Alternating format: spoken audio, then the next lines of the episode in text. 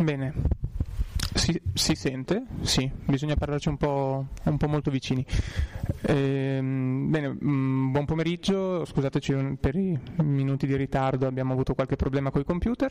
Eh, niente, mh, mm, benvenuti al secondo incontro di, di, questo ciclo di laboratori di filosofia eh, dedicati all'intelligenza artificiale.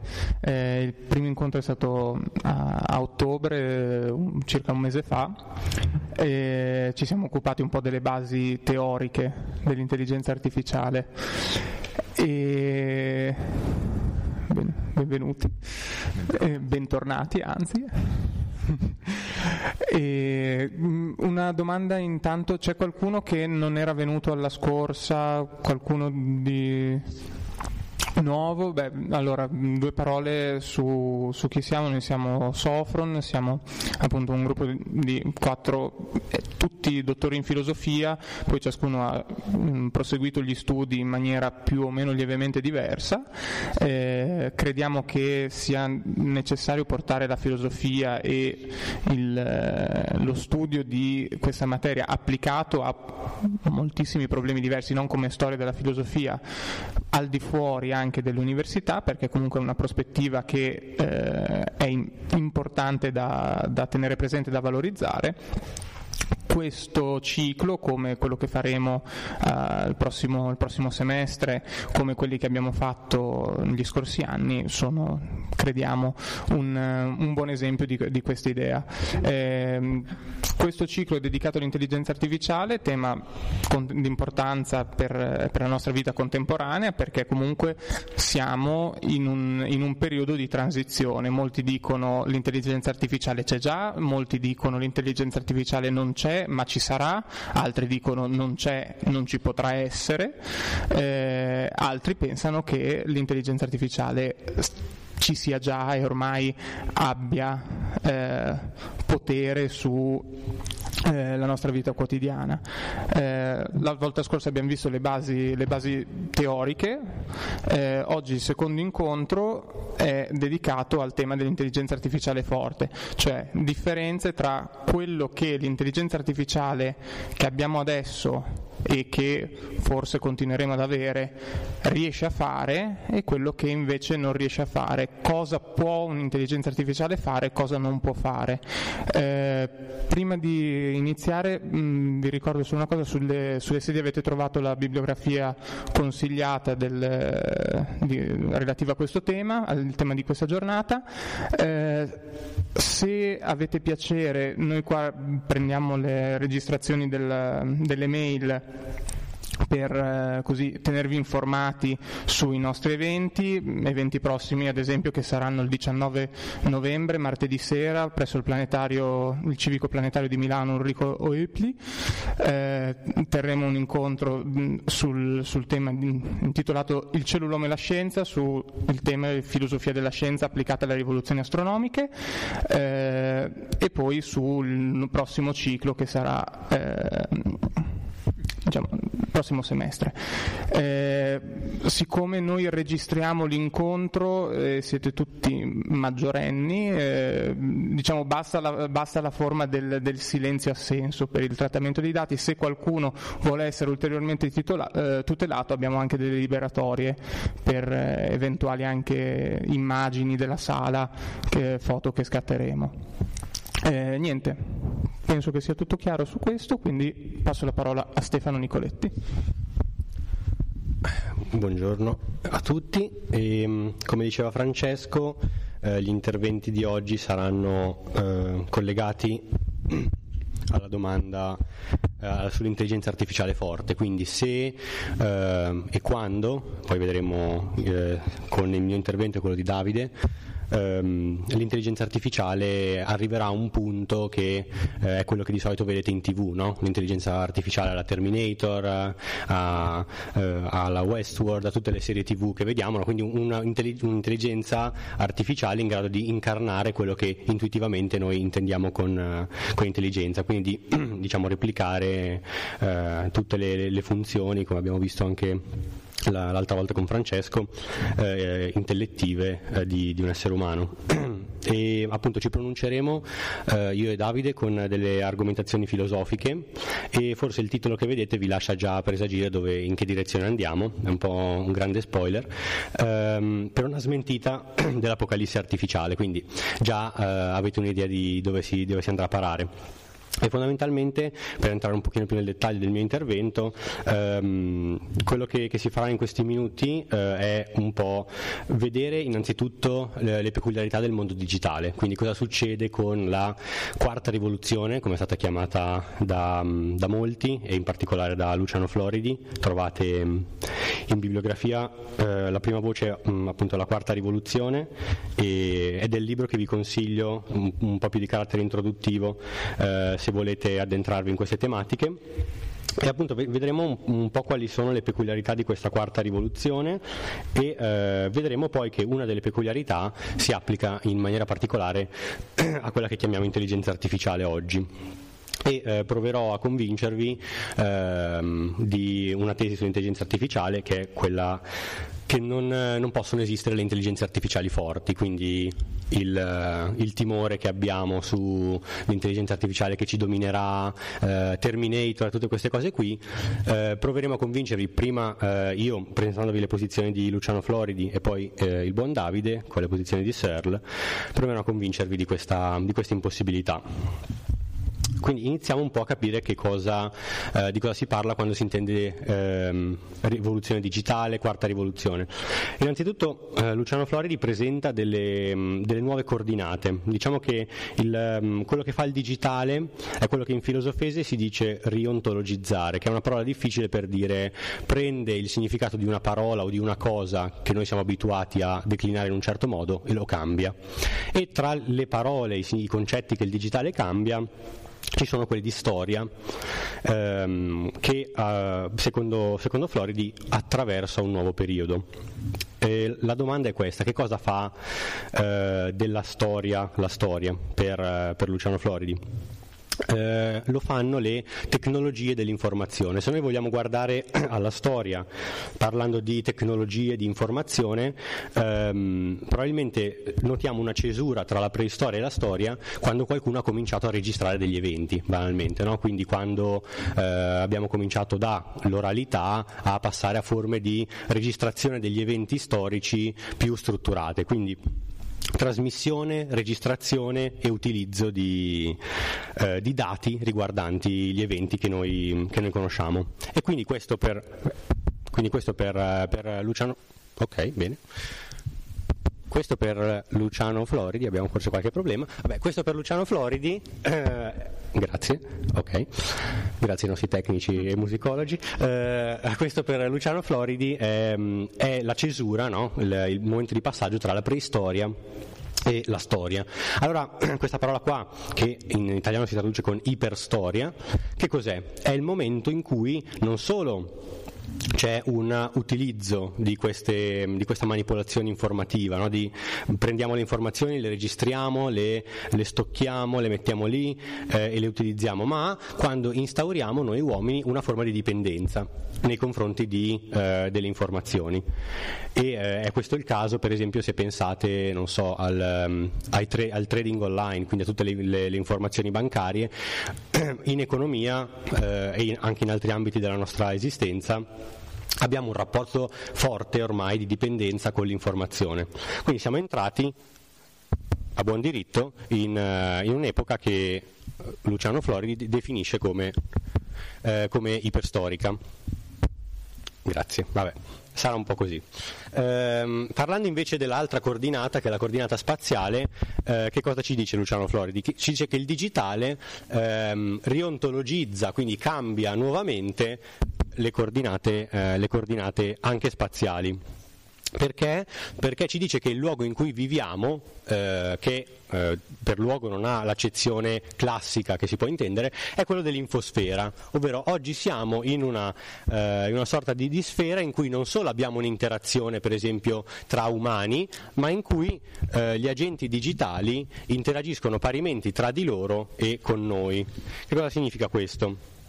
Il, eh, significa che farsi domande oggi come eh, sei online, sei offline, ah siamo tornati, siamo online, eh, farsi domande eh, oggi come sei online, sei offline, siamo offline adesso invece, ehm, non hanno, non, hanno, più senso perché siamo in un contesto in cui magari eh, io sono al bar a prendermi un cappuccino, eh, un momento sto parlando con Francesco, ma il momento dopo sto guardando una mail, poi prendo il mio telefono, sto guardando un social, guardo una pagina internet, poi torno a parlare con lui. Quindi siamo in un, in un mondo, in, in questo spazio dell'infosfera in cui digitale e analogico eh, si mescolano, non, non, è, non, c'è più una cesura netta, uno, una separazione eh, che noi possiamo osservare con dei confini netti tra qualcosa come il digitale e l'analogico, eh, e l'analogico non ci aiuta oggi, eh, qualcosa con, eh, come l'online o l'offline.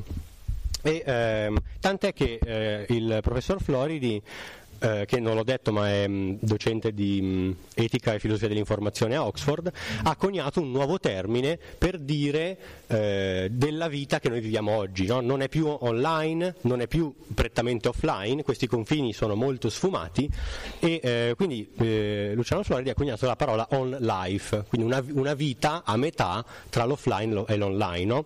E se, se, trovate recentemente è stata inserita anche eh, nella Treccani.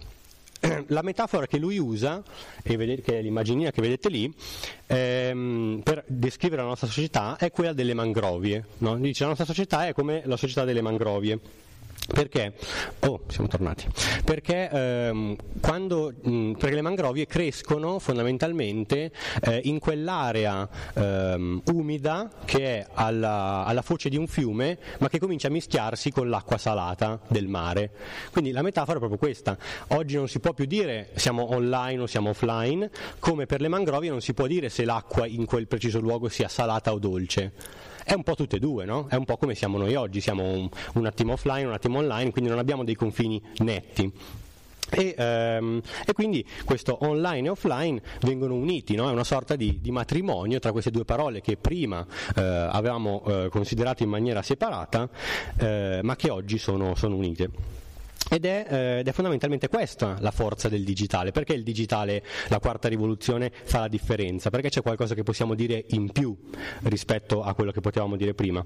Proprio per quello che ci stiamo dicendo adesso, no? perché c'è questo cut and paste, che è questo incollare e scollare concetti, situazioni, eh, oggetti che prima ci potevano sembrare o irrimediabilmente divisi o irrimediabilmente uniti. Quindi la forza del digitale sta proprio nel, nello scollamento e nell'incollamento di, di certe cose. E vi faccio, vi faccio qualche esempio. Produzione più consumo.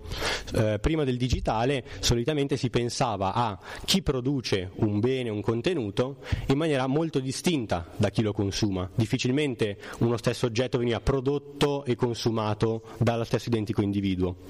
Oggi, grazie al digitale, è una cosa che, eh, che salta, no? quindi c'è, c'è, un matrimonio, come vedete dai più. Si uniscono produzione e consumo. Tant'è che nascono parole come prosumers, che è appunto la, la crasi inglese inglese di producer e consumer, no? di produttore e consumatore. Pensiamo a qualcosa come Wikipedia, come YouTube.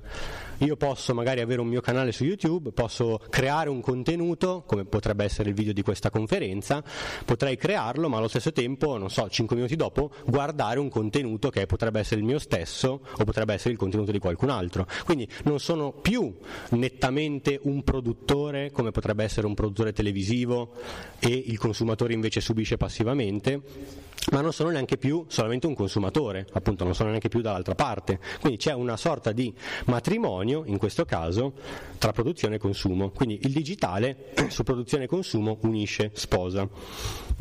Fermatevi in qualsiasi istante se avete dubbi, perplessità o, o, non, o ci sono appunto cose che volete che, che, che io ripeta. Presenza e localizzazione, questo invece è un divorzio, perché grazie al digitale ehm, possiamo scollare eh, la nostra presenza e la nostra localizzazione. Alcuni esempi, eh, oggi va tanto l'home banking, no? gestire la banca da casa propria, mentre prima quando eh, c'era bisogno di, di, di fare qualcosa in banca, presenza e localizzazione dovevano essere incollate, cioè io dovevo essere fisicamente in banca per gestire le, le mie cose della banca, Oggi questa cosa non è più vera, perché io sono localizzato sul divano di casa mia, ma la mia presenza è a gestire le cose della banca. E questo vale anche con i social media, per esempio io posso eh, chattare con qualcuno che è a distanza, eh, però posso essere fisicamente localizzato a casa mia e in presenza essere con Mattia da che è dall'altra parte del mondo, per esempio. E questo però appunto è un divorzio, un divorzio che il digitale ci permette di, di affrontare. Vediamo qualche altro esempio. Possesso e uso. Eh, solitamente prima, eh, prima, dell'avvento del digitale ehm, io uso questa bottiglia perché la possiedo, quindi possesso e uso erano irrimediabilmente ehm, in un rapporto diciamo matrimoniale eh, stretto. E invece col digitale eh, pensiamo per esempio a Uber o a Airbnb eh, possesso e uso si scollano quindi eh, uso un bene che non possiedo. Per esempio Airbnb non possiede i locali che, che dà in affitto però eh, li, usa in, li, usa lo stesso e questo non, non scoraggia appunto, appunto l'utilizzo. Quindi possesso e uso Vanno, vanno, un po' scollati. Ci sono dei precedenti autorevoli, il nostro amico Francesco forse con eh, alle spalle Marx ci potrà stringere l'occhiolino, però insomma diciamo che il digitale rende questa cosa eh, molto più fruibile, molto più accessibile, molto più alla portata di tutti. E anche qui abbiamo un divorzio. Legge e territorialità scusate, un altro, un altro divorzio. Eh, se noi pensiamo eh, agli estremi, la pace di Westfalia eh, di un po' di tempo fa decide che ok, questo è il mio territorio, questo è il mio confine, le leggi del, del mio territorio valgono per le persone che stanno nel mio confine. Quindi legge e territorialità sposate in maniera stretta. Oggi non è più così, perché? Perché con il digitale se eh, in Francia è proibito un contenuto, quindi su google.fr un contenuto non ci va, io non devo andare in Italia fisicamente per accedere a quel contenuto, digito sul mio portatile google.it e magari in Italia questo contenuto non è bloccato, però la legge ha difficoltà tuttora a ehm, rendersi conto di questa eh, diffusione del web. No? Ci sono i contenuti che dove sono? Non sono né in Francia né in Italia, qual è la loro, la loro base? Infatti adesso con anche le normative europee ci si sta un po' cercando di barcamenare su questo divorzio che negli anni precedenti forse era un pochino meno, meno regolato, però legge territorialità dove prima appunto Westfalia, questa è casa mia, questo è il mio giardinetto, si fa come dico io, oggi il mondo del digitale favorisce una diffusione tale dei contenuti che non è sempre chiaro dove sia il confine eh, di territorialità dove applicare una certa legge. L'ultimo e poi arriviamo alle cose, eh, alle cose, un po' più nostre che stanno nel, nel ciclo sull'intelligenza artificiale, autenticità e memoria. Um, qui possiamo fare l'esempio della, della blockchain, quindi uh, un sistema digitalizzato che uh, permette uh, di unire appunto l'autenticità, di garantire che una certa transazione essere, sia, sia, autentica unito con la memoria. Per esempio se noi prendiamo la blockchain che è una serie di diciamo, transazioni incatenate l'una con l'altra, no? da qui chain che in inglese fa catena. Quindi ci sono una serie di, di, transazioni incatenate tra di loro e possiamo risalire, e qui la memoria, fin, dalla, fin alla prima transazione che è stata fatta per esempio con uh, Bitcoin, che è una moneta digitale. Perciò uh, anche, anche, in questo caso il digitale unisce, fa sposare autenticità più, più memoria. Ma arriviamo forse a quello che, uh, che ci interessa di più, e, e, questo è un po' il punto su cui cercherò di convincervi, è che eh, in realtà il matrimonio eh, tra eh, quello che tutti noi consideriamo un matrimonio tra, i, dell'intelligenza artificiale, quindi tra intelligenza e macchina, è in realtà un divorzio. Quindi che non è l'artificiale che si sposa con l'intelligenza, ma è proprio che siamo riusciti a far fare delle cose a delle macchine pur, facendo, pur lasciando le macchine nella loro stupidità. Quindi il divorzio che vi, che vi propongo e che poi appunto anche il buon Davide eh, tratterà con parole e argomenti diversi, è quello tra queste due parole, intelligence, intelligenza, e agency, che potrebbe essere tradotto con agentità, capacità di fare una certa cosa. Quindi la tesi è che l'intelligenza artificiale, pur chiamandosi intelligenza, di intelligente non abbia nulla, che sappia fare bene le cose pur essendo stupida. Vediamo un po' cosa intendiamo per questi termini. La agency è appunto la capacità di avere successo nello svolgere alcune mansioni. Pensiamo, eh, non so, una lavastoviglie. È un oggetto tecnologico e eh, lava i piatti. Li lava molto bene. Ha successo anche più di me nel lavare i piatti eh, la domenica a pranzo quando abbiamo finito di mangiare. Quindi ha una certa agency, ha capacità di avere successo in questa mansione, ma non penso che nessuno di noi sia disposto ad ammettere che la propria lavatrice ha un benché minimo grado di intelligenza. E portato all'estremo, questa è un po' la tesi che eh, Luciano Flori porta avanti, quindi avere successo in una certa mansione non per forza deve essere collegato, appiccicato all'intelligenza, anche se noi ovviamente in quanto esseri intelligenti abbiamo successo lavando i piatti, però per lavare i piatti in sé e farlo bene, farlo anche meglio di me, non c'è bisogno di avere, di avere intelligenza.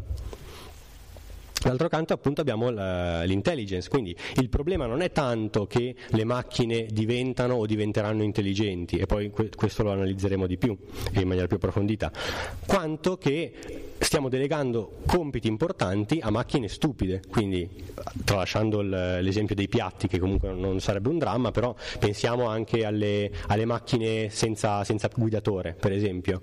Sono compiti che noi deleghiamo a queste intelligenze artificiali che però, come abbiamo, come abbiamo, esposto adesso, sono vittima di un divorzio, no? Un divorzio di solito è una cosa brutta e in questo caso lo è a maggior ragione, quindi deleghiamo dei compiti a macchine stupide.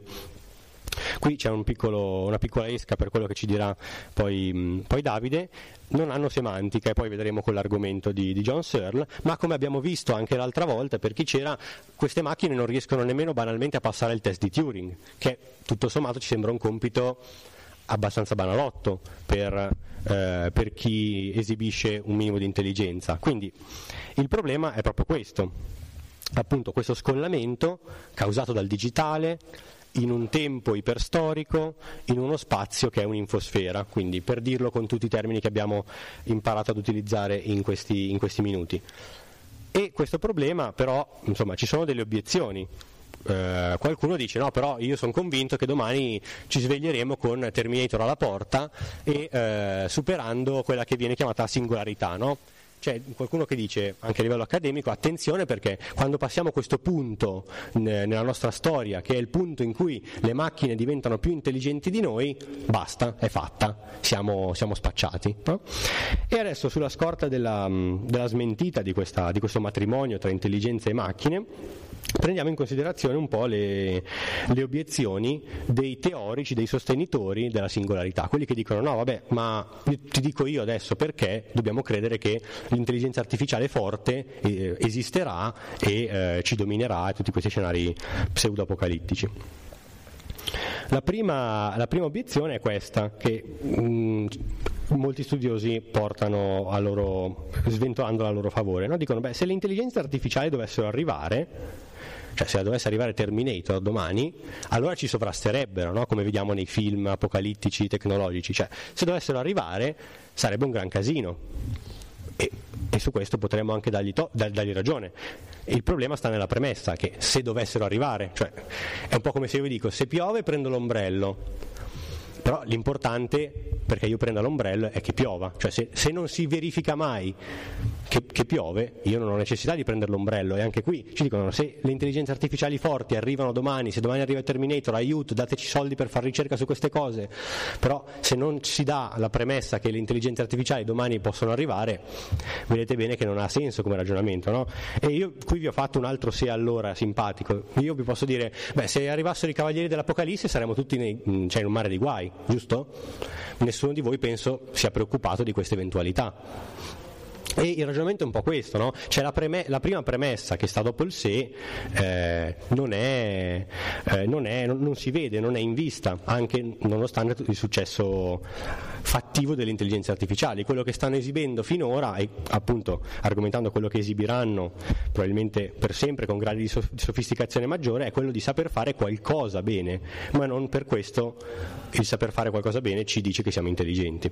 E questa è una delle, delle obiezioni scartate in questo modo. Però il nostro teorico della singolarità non si perde d'animo, dice, eh beh, però potrebbe essere, no? non puoi escludere, non puoi dire di no. Could, no? Però è possibile no? che un giorno eh, le macchine possano arrivare e, e dominarci. Beh, è possibile, però bisogna cercare di capire anche in quale modo intendere questa possibilità.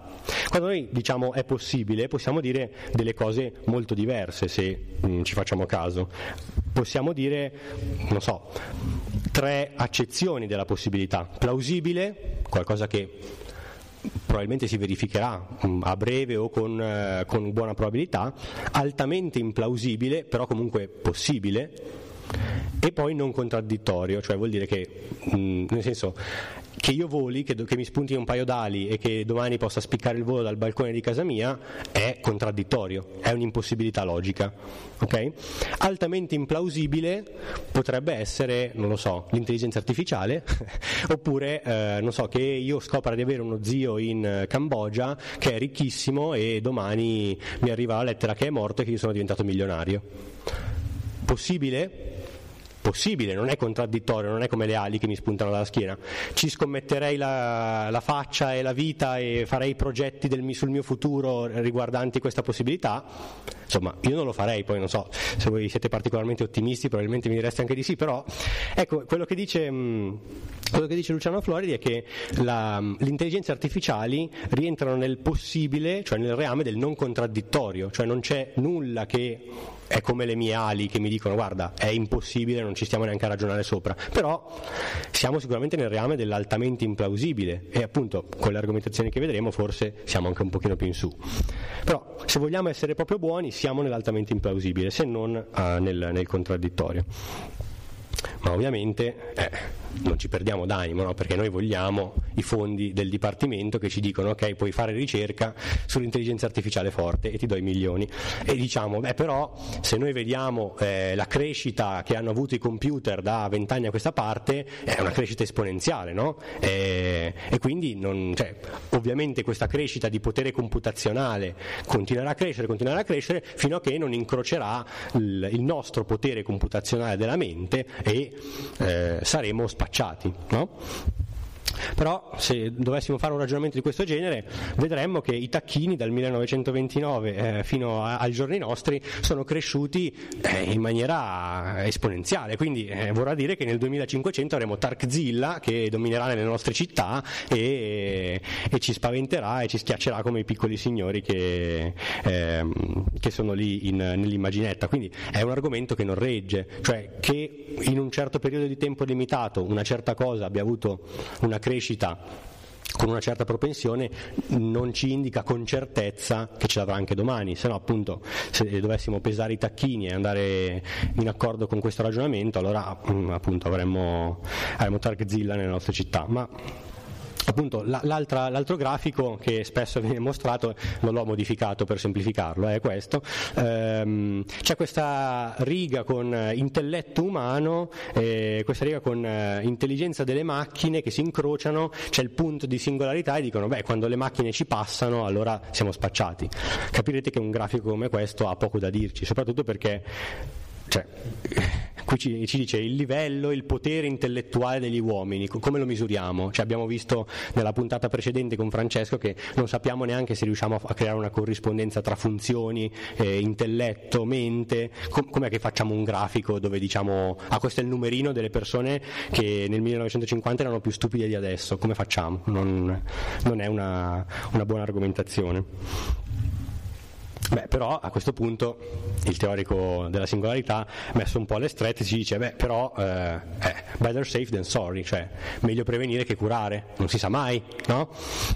Eh, però se dovessimo ragionare in questo senso allora dovremmo andare in giro tutti con uh, un elmetto di stagnola perché vabbè, che ne sai che gli alieni non stanno spiando i miei pensieri e, e, e tra un po' siamo tutti dominati dalle, dalle, tecnologie aliene che tra un po' è eh, better safe than sorry no? cioè meglio prevenire che curare. Allora appunto uno non dovrebbe neanche uscire di casa perché magari muoio quando inciampo sul marciapiede.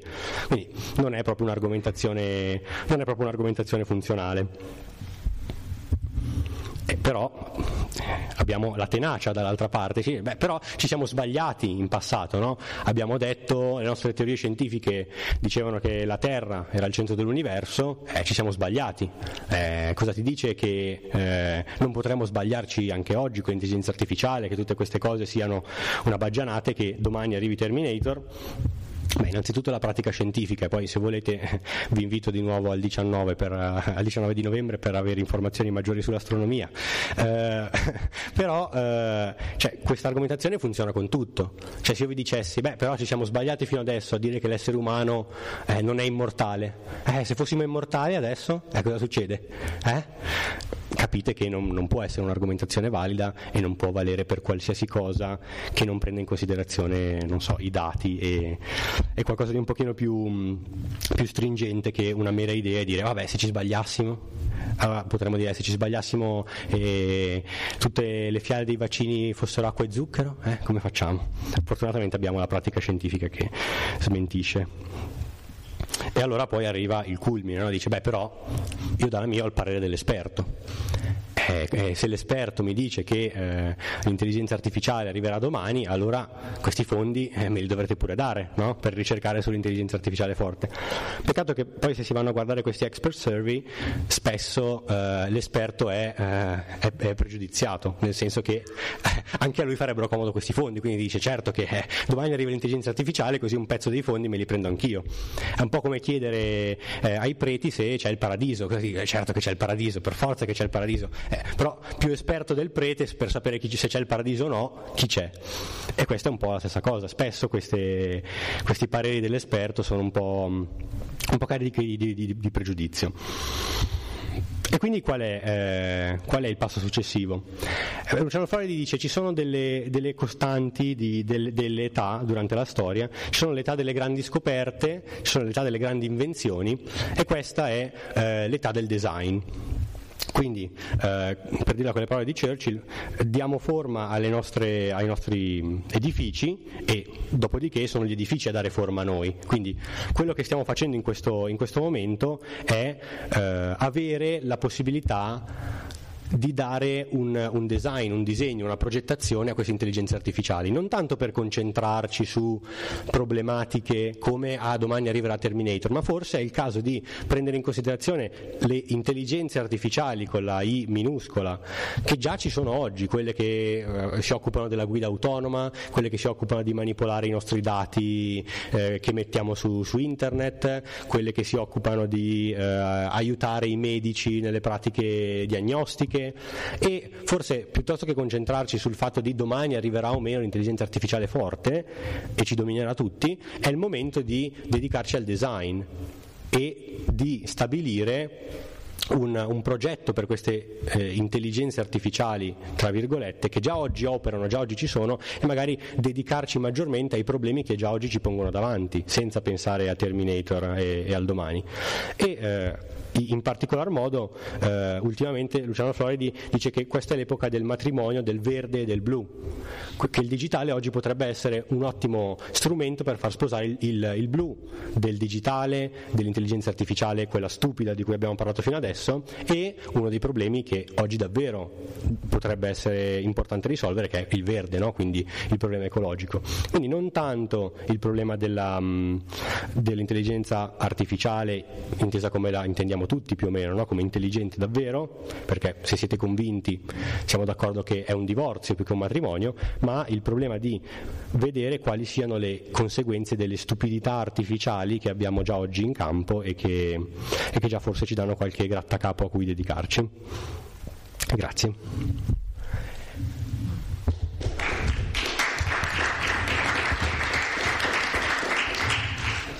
Adesso ripeto un po' anche per chi non c'era le altre volte, è un po' un momento di dibattito, nel senso che qualsiasi cosa voi abbiate da dire, da suggerire, è ben accetta e saremo qui o per dare il nostro contributo, ma anche per partecipare ai contributi che verranno magari tra, tra di voi.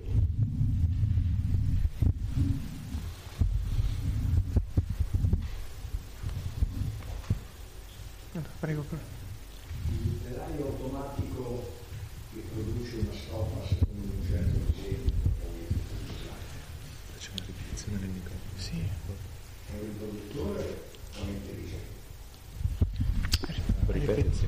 Sì, allora, il, eh, ripeto per, a favore di registrazione, il telaio automatico che, un cer- che, produce un certo disegno è intelligente, mi pare fosse questa la domanda. No, è intelligente o è semplicemente un riproduttore?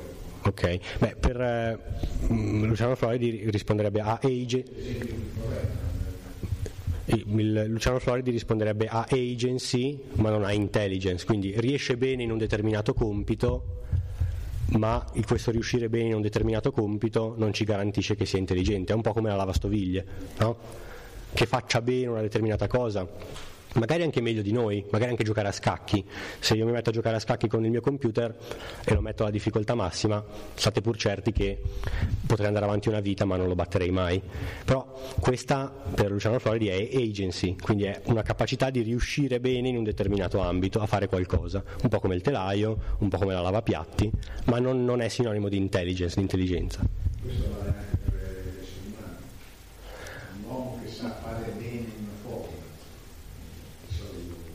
montare benissimo un, un motore complicato, monta senza problemi, è intelligente. Questo è, potrebbe essere una... È assimilabile a quello di prima, cioè l'esempio che hai fatto prima. Questo... Lui è bravo, fa un ottimo mestiere, ma non è detto che sia intelligente. Que- non è detto che si possa definire intelligente attraverso quello che sta facendo in questo momento. Ecco, forse, forse io tendo per quest'ultima risposta. Quel, condi- cioè, quel far bene quella cosa non è una condizione sufficiente per dirci che è intelligente. Quindi l'avere agency in un determinato ambito non, non è condizione sufficiente per l'intelligenza. E poi appunto ricordo che le, le macchine anche migliori che abbiamo non superano il test di Turing, che è un test Esatto, che abbiamo visto l'altra volta, che è banalissimo, cioè dare delle risposte, eh, riassumo un po' per chi non c'era, il test di Turing si articola in questo modo, c'è un esaminatore, facciamo Francesco in una stanza, in stanze separate ci siamo io e una macchina e il, il compito eh, sia mio che della macchina è quello di convincere Francesco che sono io l'essere umano e la macchina com- vuole convincere che è lei l'essere umano. Comunichiamo tramite computer in modo tale che non ci siano eh, inflessioni vocali che, che, che, possono tradire. Turing diceva tramite telescrivente perché era un po' più antiquato, e, mm, però non riescono neanche eh, a passare il test di Turing con le condizioni di Turing, cioè eh, ingannarlo per il 70% dei giudizi in uno, in un framework temporale, in una cornice temporale di 5 minuti. Quindi probabilmente, non so, se, se lei mi dicesse eh, una macchina riesce a eh, ingannarmi quando io ce l'ho di fronte e, e, io penso che sia intelligente in tutto e per tutto, eh, posso creare un medico artificiale che in tutto e per tutto sia più bravo, eh, anamnesi, diagnosi di un medico, allora forse sarebbe una domanda che mi metterebbe un po' più in difficoltà, però a questo, a questo stadio resto, resto convinto di, delle posizioni che vi ho portato e che spero di avervi comunicato in maniera convincente.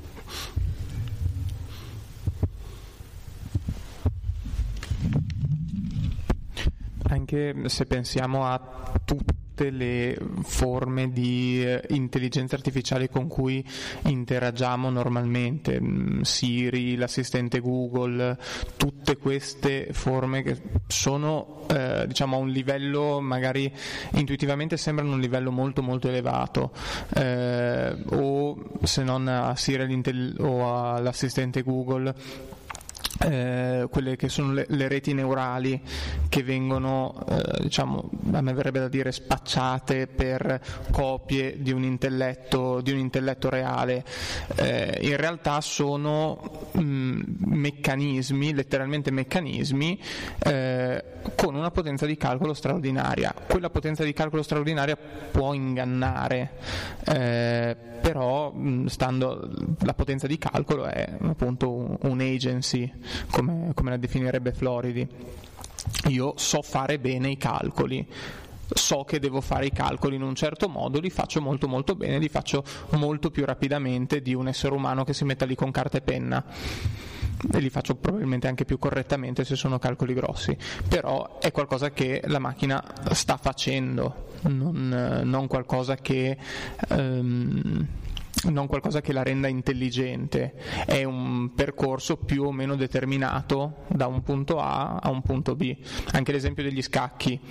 Eh, gli scacchi sono gli scacchi giocati da un computer non è un computer che prevede un'intera partita e mm, porta l'avversario a commettere certi errori. È un computer che fa delle mosse che gli è stato detto per passi questa è una mossa trovarsi in questa situazione è una mossa intelligente. Cosa voglia dire intelligente il computer, questo non lo sa, non, non, non gli si spiega neanche, non, non, lo capirebbe e non ha senso spiegarlo. Io lo dico,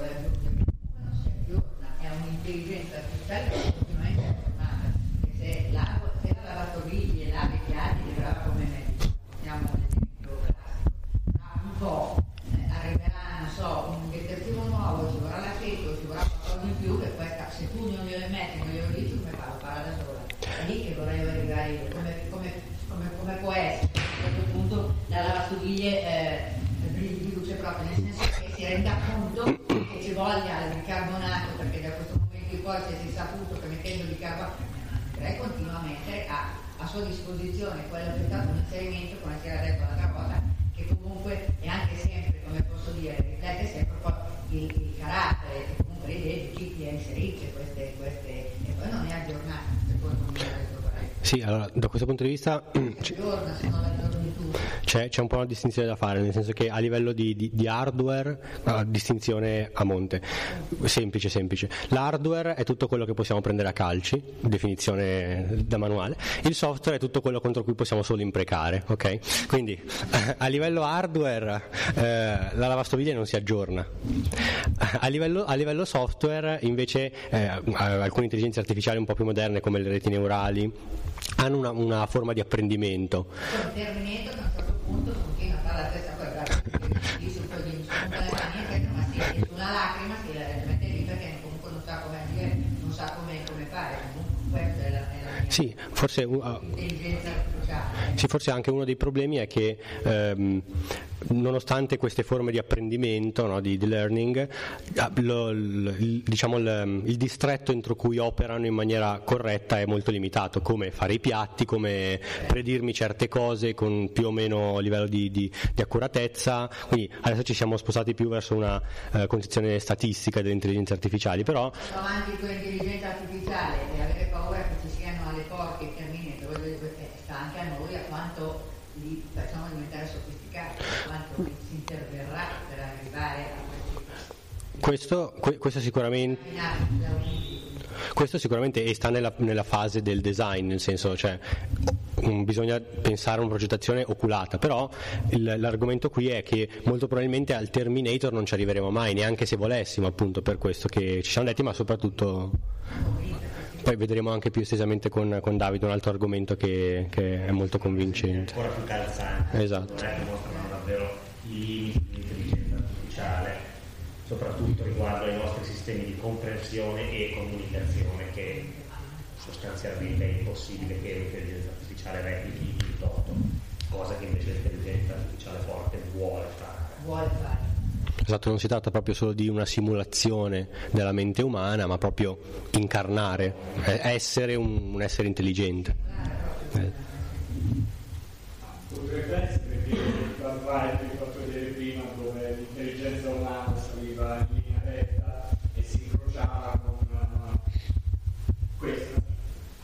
Okay. Questa uh, può avere un. Uh, mancare un elemento di fondo, cioè l'impennata dell'intelligenza artificiale è considerata come quello che consideriamo oggi, cioè tutti i software di fatto sono delle condizioni che l'uomo gli dice se succede questo fai questo, se succede quest'altro fai quest'altro.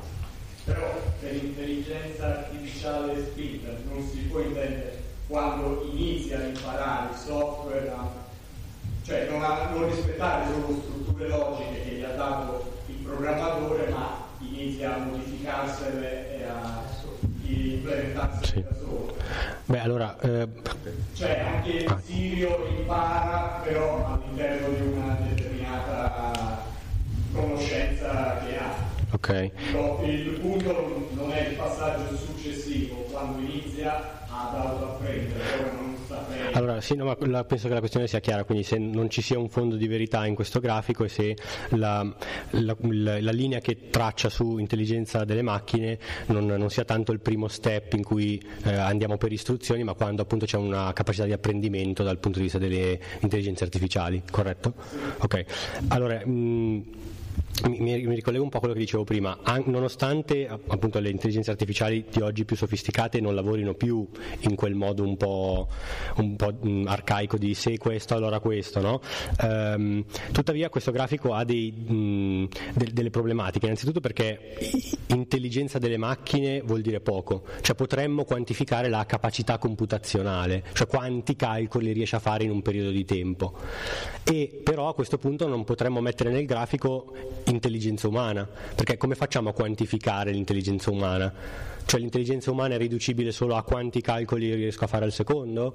Probabilmente no. E quindi già è difficile definire, come abbiamo imparato la volta scorsa, che cosa significhi essere intelligenti con, eh, con il buon Francesco. Eh, ancora più difficile creare un grafico in cui abbiamo che mh, mm, so, dall'anno zero eravamo intelligenti tanto così, dal 1950 al 2000 siamo saliti in intelligenza di tanto cos'ha, quindi già è, è difficile dal punto di vista definitorio. E poi c'è la grossa domanda se è quantificabile, cioè se possiamo dare una quantità numerica per esempio all'intelligenza umana dall'altro canto possiamo dare una quantità del tipo ok i computer oggi fanno tot calcoli mentre vent'anni fa ne facevano un quarto in un secondo. Quello si può fare però ha poco senso inserirlo all'interno di, di questo grafico nonostante le capacità di, di, di apprendimento e, e, tutti gli algoritmi moderni che, che, possiamo vedere in Siri, Alexa, Google Assistant e, e compagnia cantante fare un piccolo spoiler del mio prossimo intervento. E... Ah, ok, grazie. Dicevo, posso fare un piccolo spoiler del mio pro- intervento, cioè quello che farò dopo Stefano. E mh, mm, potrei dire che potremmo quantificare l'intelligenza, o meglio, che si tende a quantificare l'intelligenza sulla base della complessità del sistema linguistico che viene utilizzato da chi parla, da chi comunica, da chi fa qualcosa.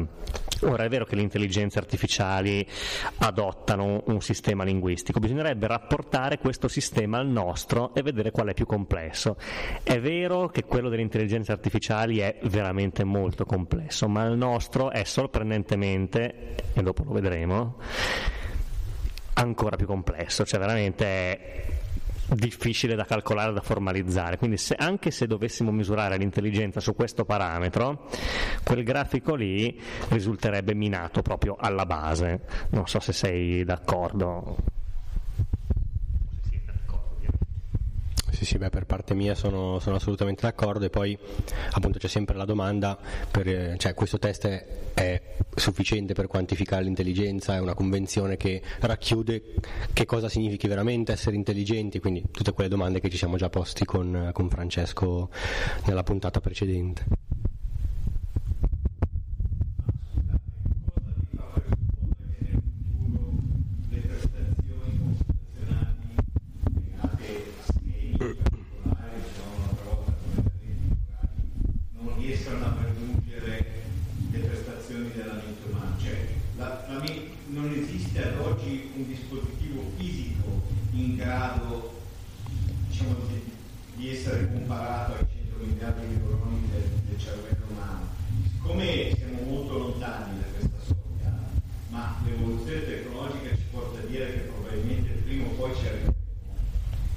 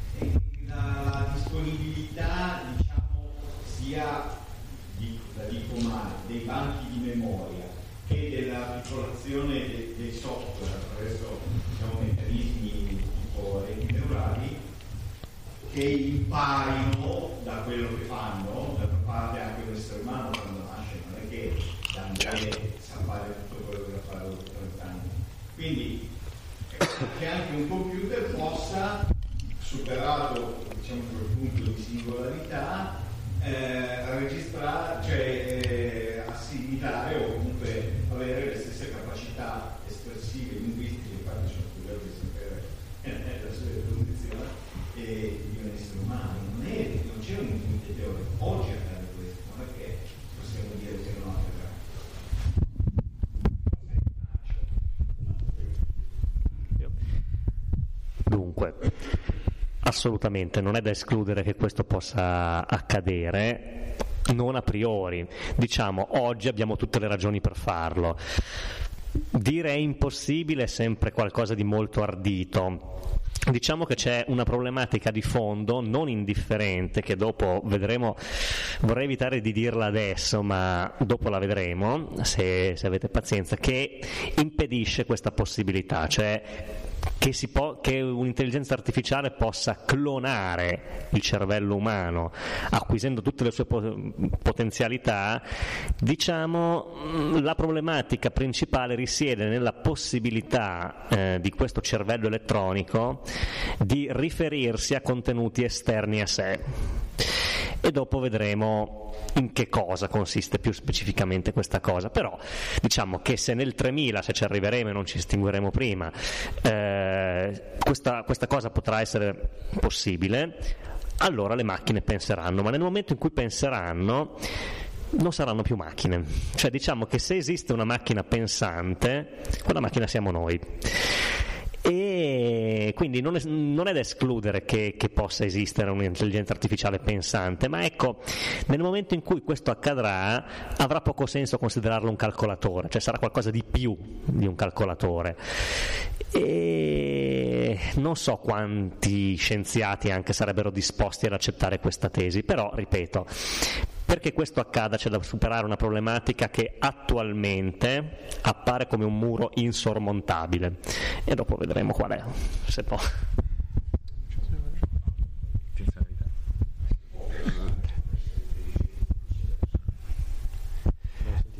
No, chiedeva se si può pensare in, e non essere intelligenti o viceversa, cioè essere intelligenti e non pensare. Eh,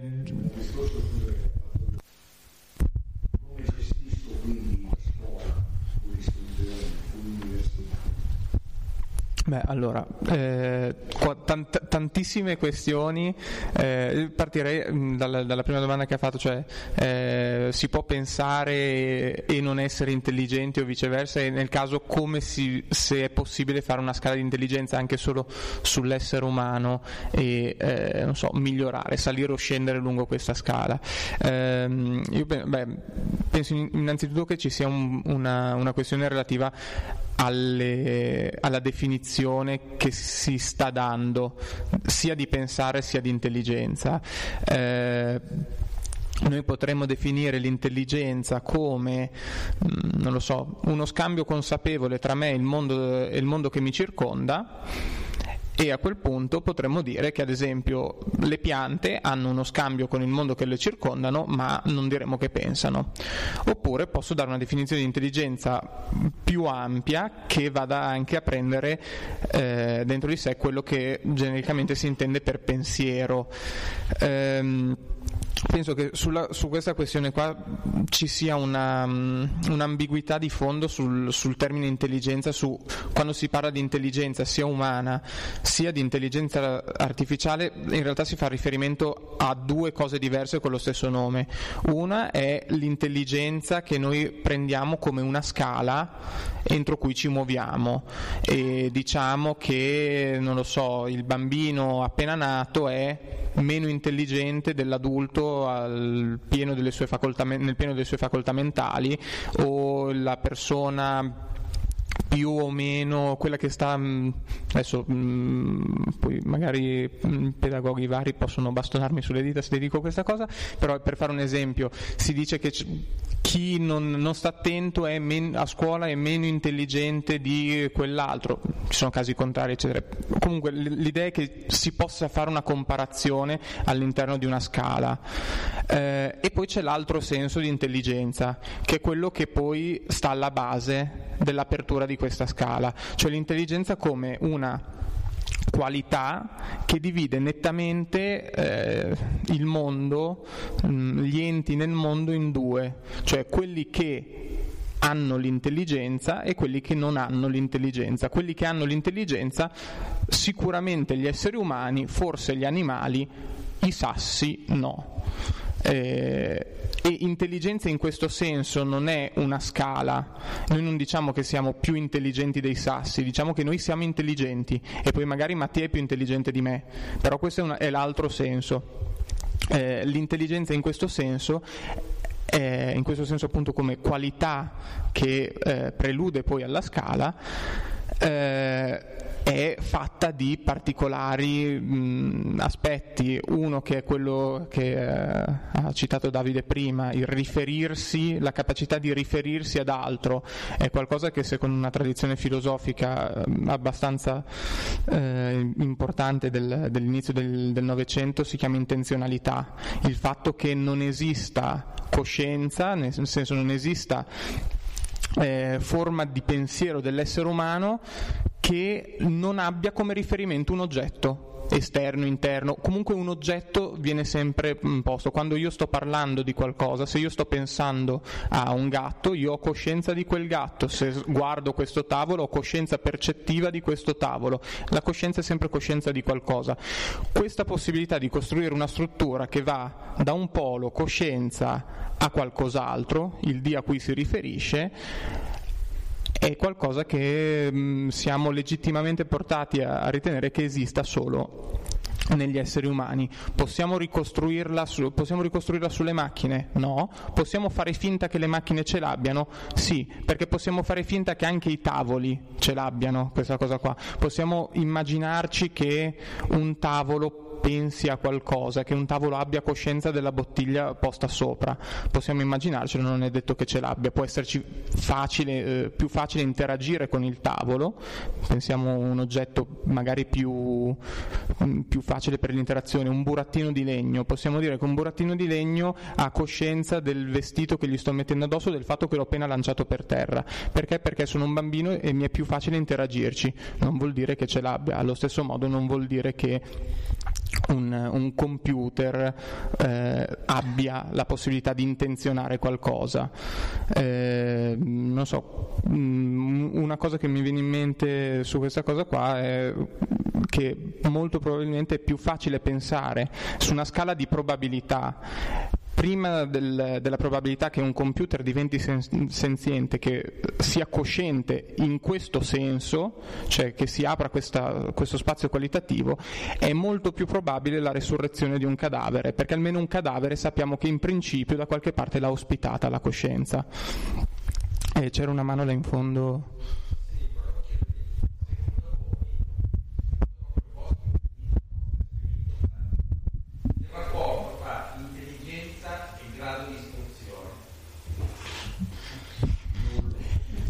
Eh, è una questione molto molto molto dibattuta che, diciamo, su cui bisognerebbe spendere più di una parola per prendere posizione. A questo proposito in genere. Secondo alcuni l'utilizza la passo, secondo altri no. Ciò vede sia anche comportamento criminale. I criminali spesso non sono istruiti, però dimostrano che possono dare un'intelligenza.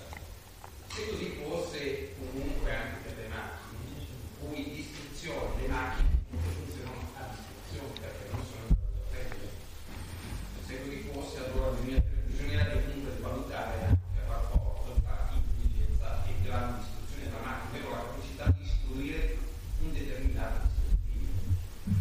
E poi la capacità di comunicarsi da sé.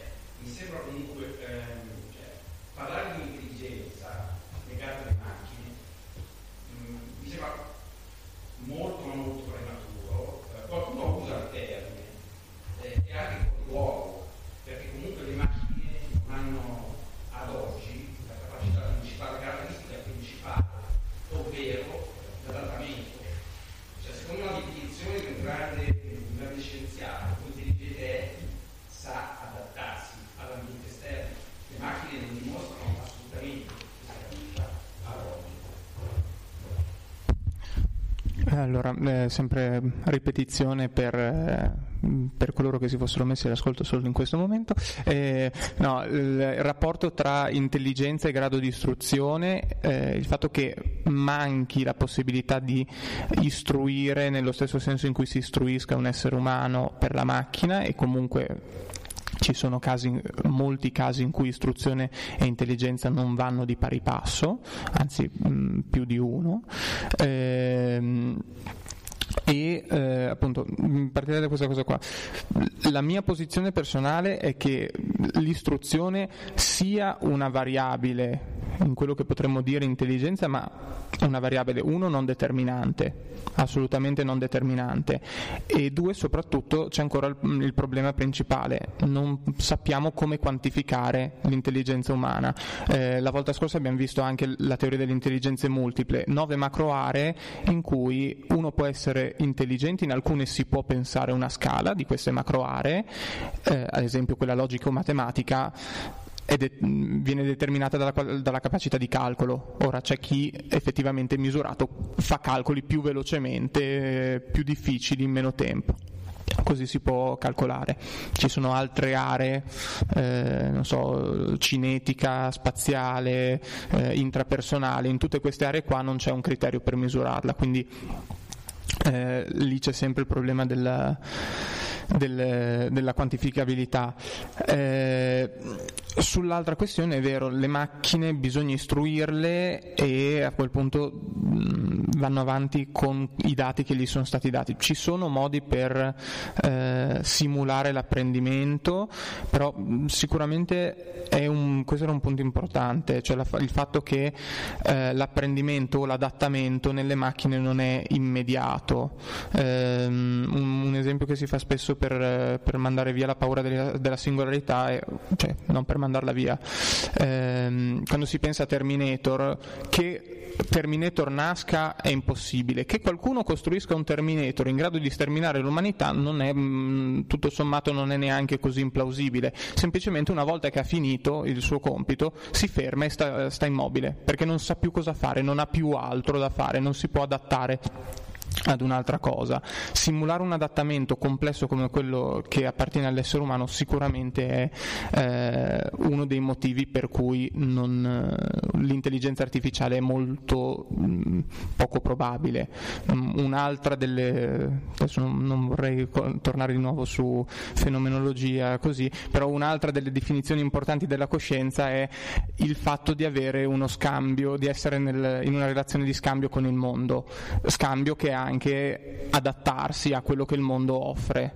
Quindi eh, è un'altra delle definizioni che rientrano in, in intelligenza come Criter- come qualità che appartiene all'essere umano da cui poi si possono aprire altre possibilità, forse di quantificazione, forse no, ma sicuramente possibilità che non vengono raggiunte dalla macchina al primo gradino, che è quello dell'intelligenza come qualità. Se volevi aggiungere. Sì, solo brevemente rinnovo insomma, la, il pensiero che ha ben espresso Francesco, sono d'accordo con lui soprattutto sul fattore complessità. E a questo proposito ehm, anche per collegarmi a quello che diceva Davide cioè, oggi pensare a una macchina che abbia un modello del mondo che la circonda è impensabile. Quindi anche quando abbiamo delle forme di apprendimento abbiamo dei dati molto circoscritti molto settoriali cioè oggi le macchine lavorano molto molto bene anche meglio di noi come abbiamo detto ma su e apprendono anche meglio di noi su dei settori però molto circoscritti pensare a una macchina che abbia un modello talmente complesso che possa essere paritetico a quello che noi abbiamo del mondo che ci circonda e quindi apprendere su quello è oggi francamente impensabile.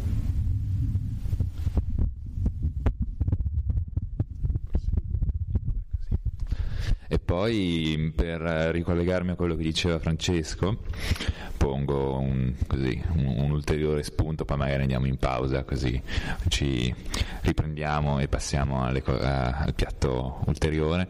Um, quanto è importante anche che oltre ad esserci uno scambio con un mondo esterno, si tratti di uno scambio incarnato, uno scambio che per andare avanti nella tradizione della fenomenologia è eh, fatto attraverso un corpo vivo, un corpo eh, carnale, un corpo reale che si, ha uno scambio con il mondo, non è solo una questione di eh, diciamo, informazioni che attraverso i sensi mi arrivano, ma è tutto un discorso di sensazioni, di valori che vengono date a determinate cose che per una eh, macchina che non, non, almeno al momento mh, non ha modo di eh, avere uno scambio di questo tipo con il mondo. E se anche ce l'avesse mi viene difficile pensare in che modo eh, possono esserci categorie come eh, quella di piacere, dolore eccetera che non siano in, in qualche modo eh, programmate del tipo non lo so posso dire alla macchina se tocchi una cosa che ti trasmette tot questo,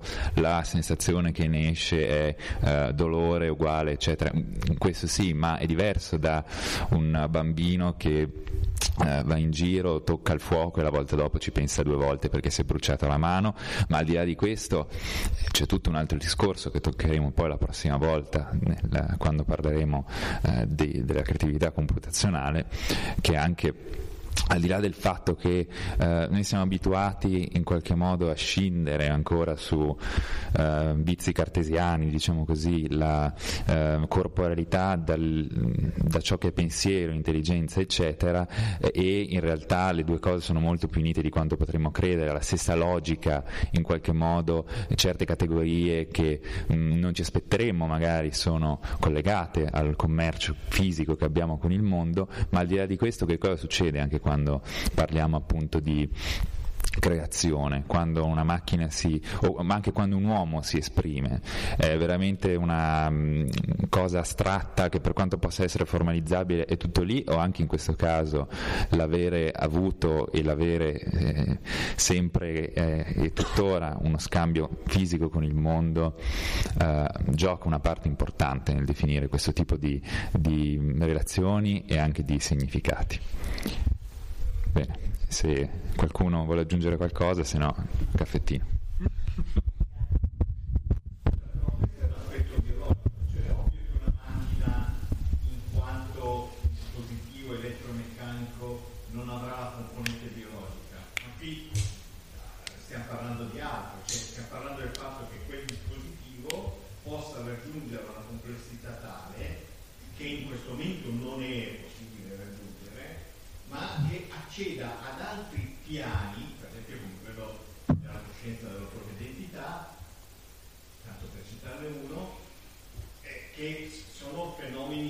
teşekkürlerle beraber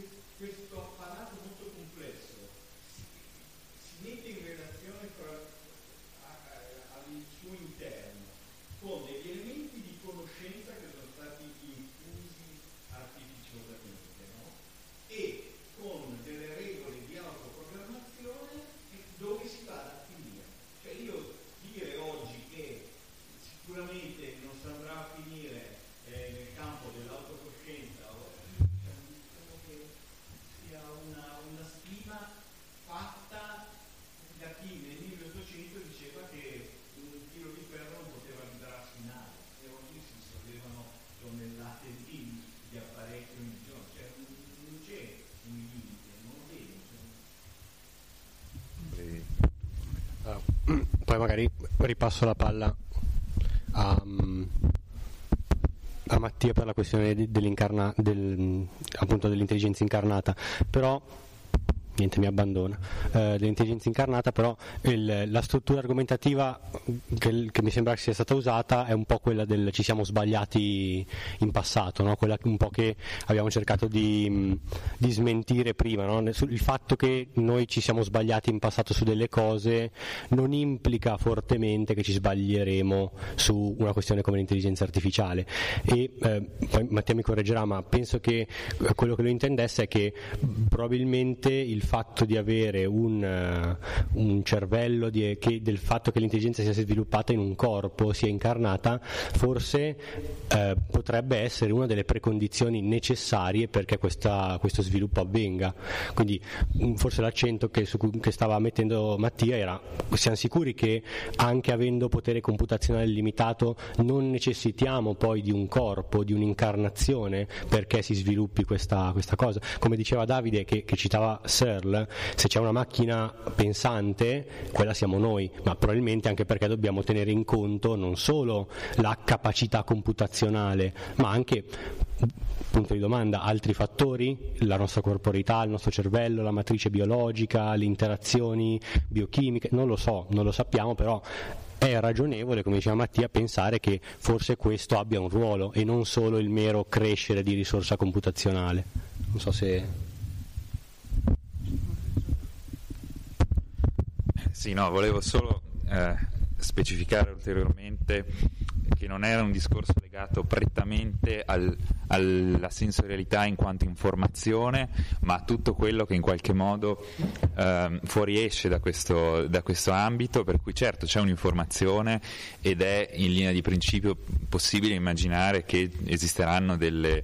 Ehm, strutture bio, biomeccaniche, non lo so, che in qualche modo possano restituire questo, ma non è solo un discorso di restituzione della pura sensazione, ma del tipo di significato che le sensazioni più a, ampio, su, ampio, su ampia scala vanno a dare a quella che è l'intelligenza in toto e in, in uno scambio reciproco, per cui quello che eh, è la mia intelligenza lo è anche sulla base di quella che è la mia esperienza corporea del mondo e viceversa, le due cose sono molto eh, collegate e eh, penso che se una, una, macchina sarà effettivamente in grado di avere questo tipo di rapporto con il mondo, ehm, quel tipo di significato, quel tipo di eh, rapporto non potrà che essere in qualche modo appunto infuso artificialmente a livello di ehm, significati mh, informatici, form- formalizzati eh, da parte di un agente esterno proprio per il fatto che ehm, sarà un'intelligenza formate in un modo diverso da, da quella eh, che è la nostra intelligenza, per cui magari eh, avremo un altro tipo di, eh, di, creatura intelligente che funzionerà in un modo eh, altrettanto efficiente, magari anche molto simile al nostro, ma credo che si tratterà proprio di una cosa diversa eh, e in qualche modo eh, non lo so, non mi sembra che ci si possa accontentare di uh, un, una cosa di questo genere in cui il, il, significato e il, in qualche modo la valenza di ciò che è la sua esperienza corporea sia infusa su, eh, diciamo, a immagine e somiglianza di quello che è stato uh, il nostro sviluppo dall'esterno. Sarebbe, allora lì forse avremo, e qui eh, iniziamo a anticipare magari quello su cui andremo a parlare nella prossima parte avremo un'ottima simulazione, quello, a quello magari ci si può arrivare, ma ehm, ancora una volta simulazione, intelligenza, dov'è il limite eh, e c'è un limite di principio che può, eh, non, ess- eh, può non, essere possibile superare o che invece eh, è superabile sulla base di alcune, ehm, di alcune, cose che magari lui ci proporrà come plausibili o implausibili. Queste sono un po' diciamo, le domande con cui eh, vi lascerei per un 10? 10 minuti eh, e poi ci, ci ritroviamo su questa linea per sentire cosa da dirci Davide. Quindi se ci siamo, se siamo pronti, ricominciamo. Io, come dire, sono anzitutto molto contento del dibattito di prima e dell'intervento di Stefano, come sempre, perché davvero si ricollega tutto molto bene a quello di cui io tratterò ora che è sostanzialmente sempre in relazione alla problematica se i computer possano o meno pensare e di conseguenza possa o meno esistere l'intelligenza artificiale forte, la problematica di cui mi occuperò io sarà il rapporto tra le intelligenze artificiali e il nostro linguaggio, cioè il linguaggio naturale. Ma perché focalizzarsi sul linguaggio? Beh, perché banalmente è qualcosa di pervasivo, qualcosa attraverso cui noi ci determiniamo, utilizziamo quotidianamente e anche inconsapevolmente e diciamo, secondo alcuni, secondo un'ipotesi che è stata avanzata negli anni ehm, insomma, fine anni 20 del Novecento, pensiamo addirittura. Quindi acquisire un nuovo linguaggio, la cosiddetta ipotesi di Sapir-Whorf, acquisire un nuovo linguaggio equivarrebbe a pensare in un modo diverso, acquisire un nuovo pensiero. Quindi il pensi- il, non solo si pensa attraverso il linguaggio, ma il linguaggio determinerebbe il pensiero.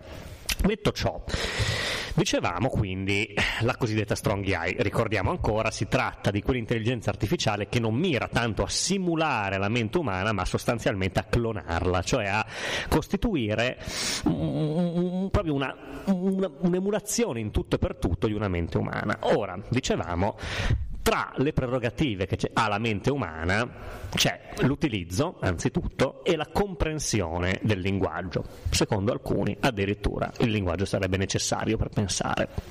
Preciso che io non ne sono così convinto, tant'è che ci ho fatto anche la mia tesi triennale, se, se può interessare. Però a questo punto la problematica è ma i computer, le intelligenze artificiali capiscono il nostro linguaggio e lo possono utilizzare? A questo proposito, il filosofo che abbiamo citato prima, che è John Searle, questo signore, un filosofo americano, nel 1980 ha pubblicato questo scritto in questa rivista che si chiama Minds, Brains and Programs, in cui propone un esperimento mentale, il cosiddetto esperimento della stanza cinese. Ora, in che cosa consiste? Sostanzialmente è stato progettato proprio per eh, rendere chiaro che i computer non possono pensare. Come cosa è basato? Sir chiede di immaginare, lo faccio un pochino diverso rispetto a quello di essere un pochino più semplice, un pochino più diciamo affine a, a quella che è la problematica sulle macchine. Sir chiede di immaginare una macchina provvista di un input e un output, possiamo focalizzarla così. Qui a destra abbiamo l'input, qui a sinistra l'output, che prenda in input simboli cinesi e ne restituisca le risposte sostanzialmente sempre in cinese in output. Questa può essere talmente potente da passare il test di Turing, cioè può convincere un essere umano, in questo caso un cinese, di essere lei stessa un parlante cinese. Quindi diciamo che la macchina prenda in input questo simbolo cinese, se c'è qualcuno che sa il cinese io mi scuso per la mia pessima pronuncia, questo simbolo si legge Ni Hao, significa ciao, la macchina lo legge e risponde Ni Hao ma, ciao, come stai? Poi l'uomo che sta dall'altra parte risponde uh, Wohenhao Xiexie Ni Hao Ma, cioè io sto bene, grazie, tu come stai? La macchina risponde a tono Wohenhao Xiexie, anch'io sto bene, grazie. Quindi uno dice, oh, boh, questa macchina capisce, cioè capisce il nostro linguaggio, risponde. Però Searle fa un passo successivo e chiede di immaginare un individuo all'interno della macchina provvisto di un libro, una guida del programma e questo libro gli dice sostanzialmente ogni volta che vedi un simbolo associalo a questo simbolo qua quest'altro simbolo qua e la, la frase sarà completa, andrà tutto bene però Searle fa notare che l'individuo dentro la macchina non capisce il cinese. Semplicemente lui associa simboli, è perfettamente in grado di associare i simboli giusti alle risposte giuste, cioè, o meglio, i simboli giusti ad altri simboli giusti, però non capisce il cinese. Quindi fondamentalmente ha la capacità di associare sintatticamente i simboli senza capirli. Paradossale. Ora, su cosa è basato questo esperimento? Ovviamente eh, è utilizzato per mostrare che le macchine non pensano, l'essere umano sarebbe una, la, la, macchina che si prefigge di essere una copia della mente umana, dovrebbe capire i simboli, però questa non lo fa e Searle con questo esperimento cerca di dimostrarlo. Su cosa è basato questo esperimento? Su una distinzione fondamentale che per l'appunto è quella famosa barra insormontabile di cui parlavamo prima, è la distinzione fra sintassi e semantica. Ora, la sintassi diciamo, è quella branca dello studio del linguaggio che si occupa dell'ordine delle parole, l'ordine che le singole parole devono avere vabbè facciamo così, per ehm, diciamo risultare corretta. Quindi la composizione delle singole frasi. La semantica invece si occupa proprio del significato di questi simboli, del significato esterno che questi simboli abbiano. una delle cose più, secondo me, straordinarie del nostro linguaggio è che queste due componenti del linguaggio naturale so, sono indipendenti e non, una non implica l'altra. Tant'è che se io vi dico questa frase, sniaffate il ranzolfolo sul piripettero, voi siete in grado di rilevare questa frase come grammaticale, cioè dici questa potrebbe benissimo essere una frase giusta, anche se ovviamente non significa niente, perché queste parole non esistono. Viceversa, se io vi dicessi piripettero, sniaffate, ranzolfolo, il, sul, voi non solo dite questa frase non significa niente, ma è anche scorretta grammaticalmente. Quindi la sintassi funziona benissimo anche senza semantica, ma anche la semantica in realtà, tant'è che se io vi dico una frase come a casa andato sono, che è sintatticamente scorretta, perché il complemento di termine andrebbe alla fine, capite benissimo il senso di questa frase. Io sono andato a casa, tant'è che questa forma è molto usata in Sardegna, ad esempio. A casa andato sono. Questo per mostrare che queste due componenti non sono implicate, ma allora Searle cosa vuole dimostrare con questo esperimento? Vuole dimostrare appunto che le macchine possono avere un'eccellente capacità sintattica, cioè possono associare i simboli in maniera eccellente, ma non hanno alcuna potenzialità semantica, cioè non sono in grado di rilevare il significato di questi simboli. Perché? Perché non hanno una mente.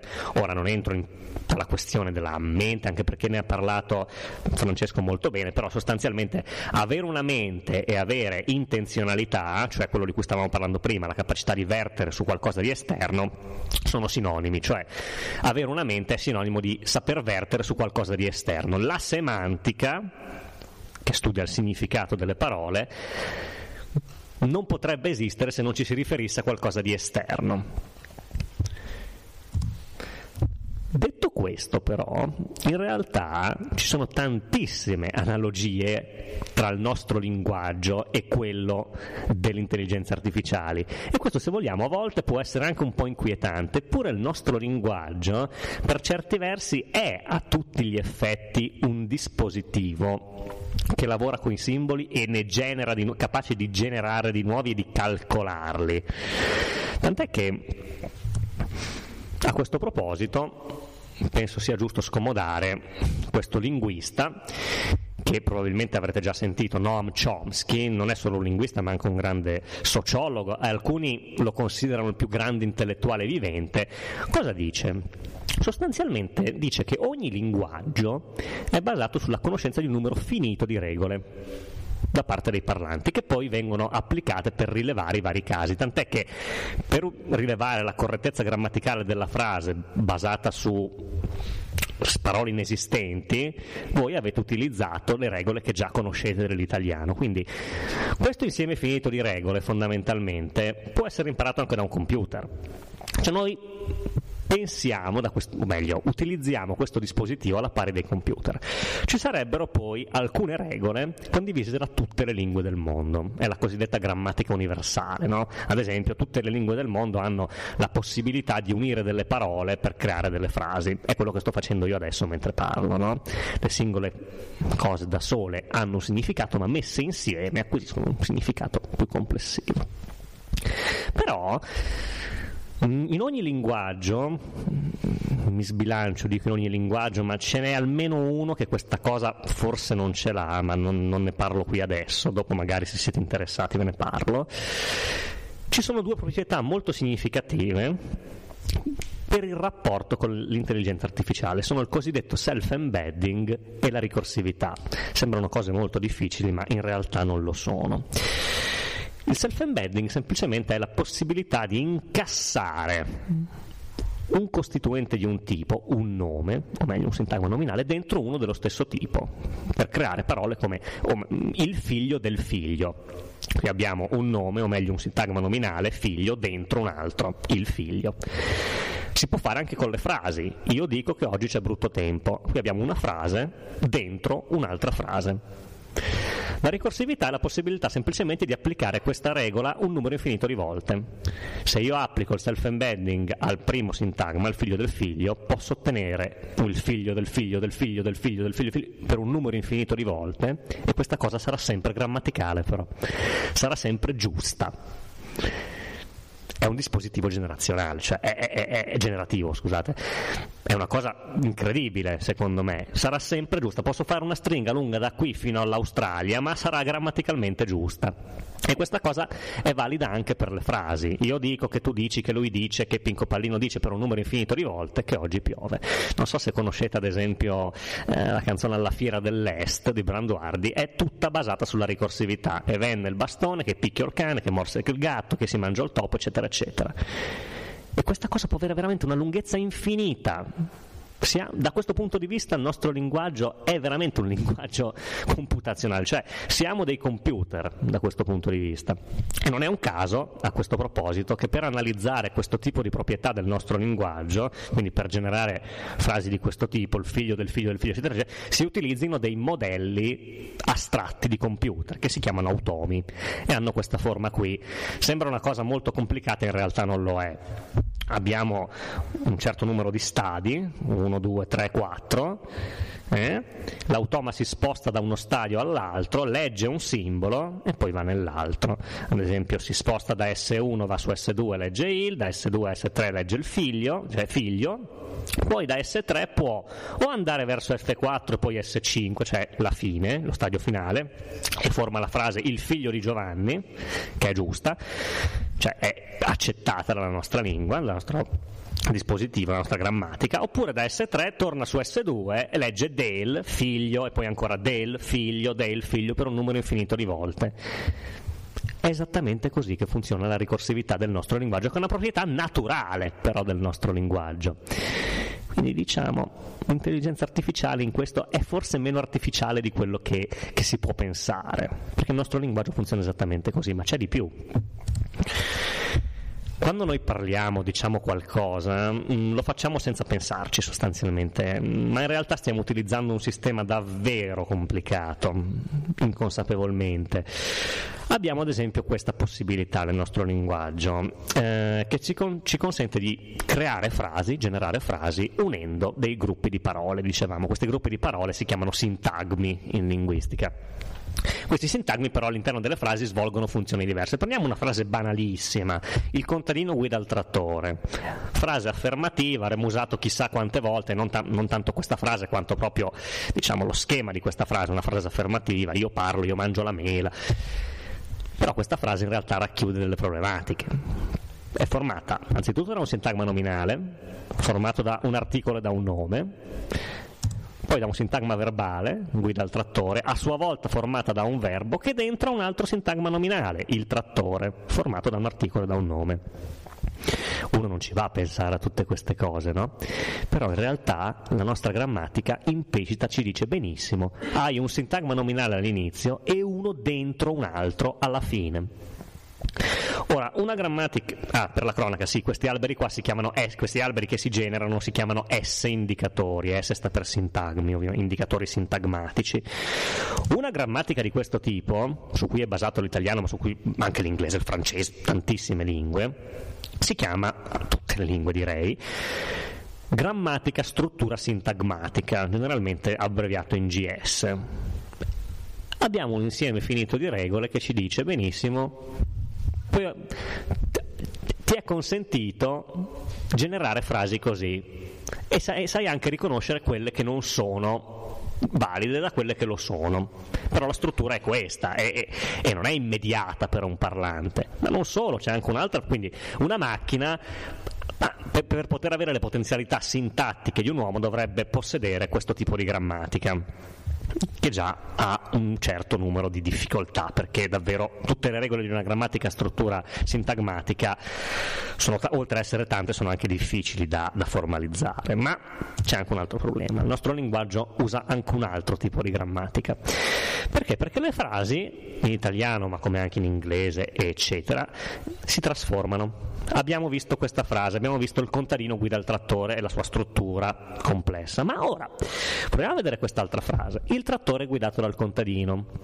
Cosa abbiamo qui? Proviamo a fare la stessa cosa, sintagma nominale, il trattore formato da un articolo e da un nome, un sintagma verbale un po' più complesso rispetto a quello di sinistra perché abbiamo un altro sintagma verbale dentro, è guidato, formato da un ausiliare, da un verbo, un sintagma preposizionale addirittura dal contadino, a sua volta formato da una preposizione e un altro sintagma nominale. Senza fare il linguista, guardiamo soltanto i colori si sono spostati. Alcuni sintagmi si sono spostati. Quello che prima era qui, in fondo, è qui, all'inizio, il trattore. Quello che era qui all'inizio, il contadino, adesso è qui in fondo. Quindi in realtà questa frase non si è generata dal nulla, si è trasformata, cioè è il risultato di una trasformazione. Quindi esiste un'altra grammatica che si chiama grammatica trasformazionale, che va ad agire su questi alberi, sugli S indicatori, e li va a trasformare. Cioè, sostanzialmente abbiamo un'altra grammatica. Il nostro linguaggio fa uso di due grammatiche, una struttura sintagmatica e una trasformazionale. Vi garantisco che le regole di una, adesso non, non ve le posso mettere qui perché oltre ad essere tanti sono anche molto difficili, vi garantisco che le regole di una grammatica trasformazionale sono difficilissime, oltre a che a essere veramente un numero infinito. Noi le utilizziamo senza saperlo, ma formalizzarle in linguaggio comprensibile sintatticamente ai computer è un'impresa titanica. Lo puoi fare con alcune frasi, lo puoi fare con alcune regole, sì, ma farle tutte è veramente, veramente qualcosa di impressionante. Non dico che però sia impossibile, ma davvero è un'impresa ultra incredibile, non riesco neanche a trovare un aggettivo per, eh, per esprimere la, la complessità. Però, quindi, detto questo, abbiamo detto queste due grammatiche su cui è basato il nostro linguaggio sono basate su un numero sì finito di regole, ma un numero veramente incredibile sono diverse le regole di una grammatica struttura sintagmatica da quella di una grammatica trasformazionale. E per avere anche solo le potenzialità sintattiche, quindi per rilevare il corretto ordine di una frase dell'italiano e dire quella è proprio una frase dell'italiano, una macchina dovrebbe possedere le regole di queste due, quindi questo equivale ad avere un potere generativo non grande, di più, immenso. Ma ammettiamo anche che sia possibile. Ammettiamo che sia possibile, come ci dice Searle, la macchina si comporta benissimo, passa il test di Turing, c'è un problema. Permane il problema della semantica, però, permane il problema del significato che si dà a, queste, a questi termini. Perché? Perché se noi prendiamo le frasi di prima, il contadino guida il trattore e il trattore è guidato dal contadino, è vero, queste frasi sono differenti, hanno una struttura differente, quella, la, la frase a destra è molto più complessa strutturalmente rispetto a quella a sinistra, ma il contenuto mentale delle frasi è esattamente lo stesso che è questo qui, cioè il, tratt- il contadino sul suo trattore mentre lo manovra. Una macchina cosa fa? Legge due stringhe diverse, legge due frasi diverse. Stringhe è un termine che si utilizza per delineare un insieme di simboli, sostanzialmente quali queste frasi, quale queste frasi è. E per lei sono due cose diverse, cioè sono due frasi differenti. Una è attiva, una è passiva, va bene, però in realtà noi quando sentiamo queste due frasi pensiamo esattamente alla stessa cosa. Questo è evidente anche in frasi che hanno meno in comune, queste hanno due sintagmi su due in comune. Però ad esempio questo, questo coltello, taglia, questo coltello taglia bene e questo è un buon coltello, sono due frasi diversissime, vogliono dire esattamente la stessa cosa. È vero, questo è un buon coltello può voler dire anche volendo questo è un coltello buono da mangiare, però come dire, il parlante sa implicitamente che quel significato è altamente improbabile. Una macchina no, una macchina legge queste frasi e dice oh, sono due frasi diverse, va bene, il significato è diverso. È vero, qui entra in gioco anche una componente che si chiama pragmatica, cioè l'utilizzo che si fa del significato delle frasi in, alcuni, in un determinato contesto.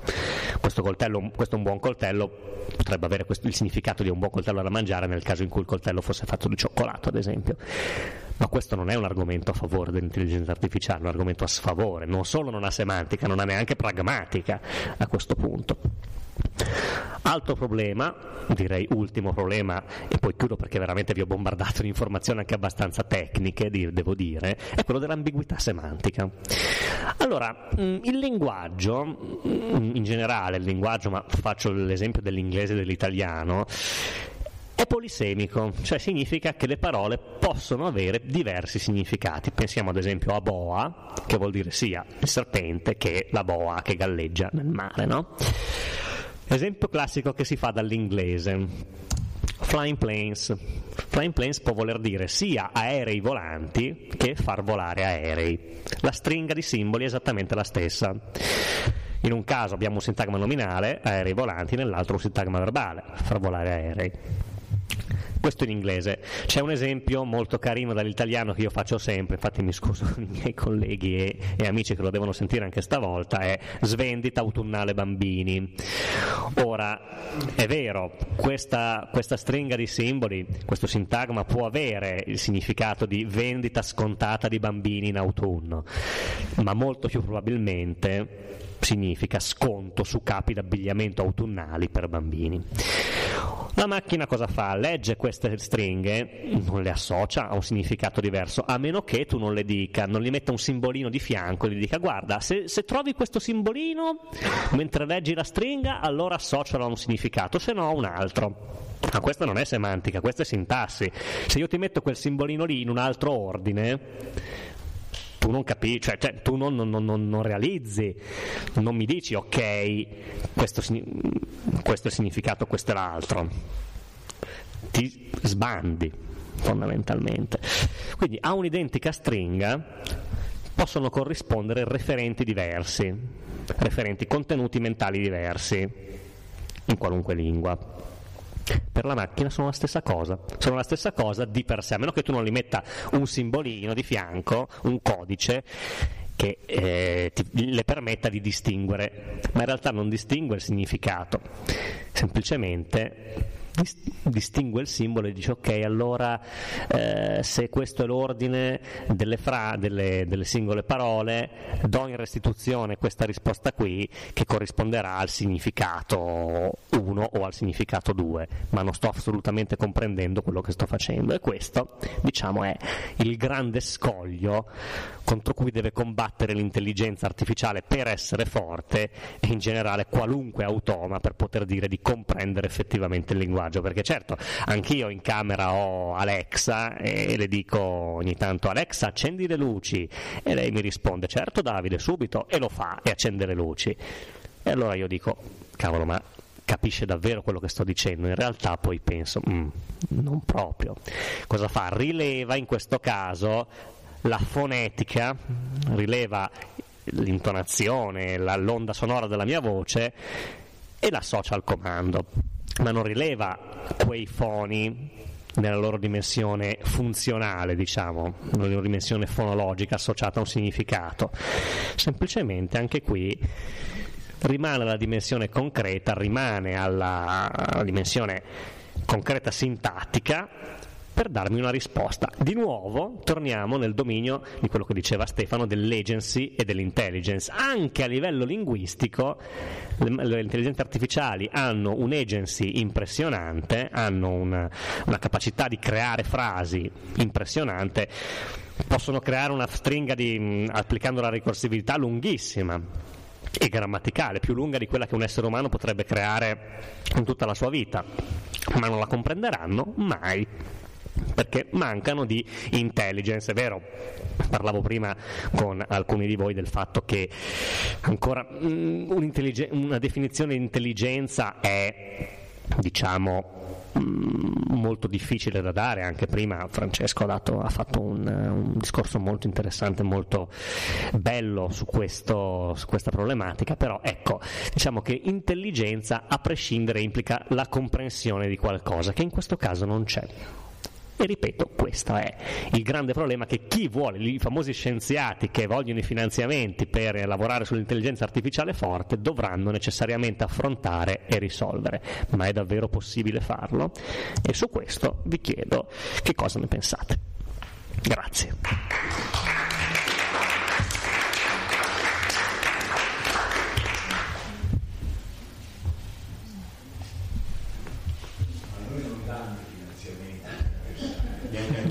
Eh, purtroppo no.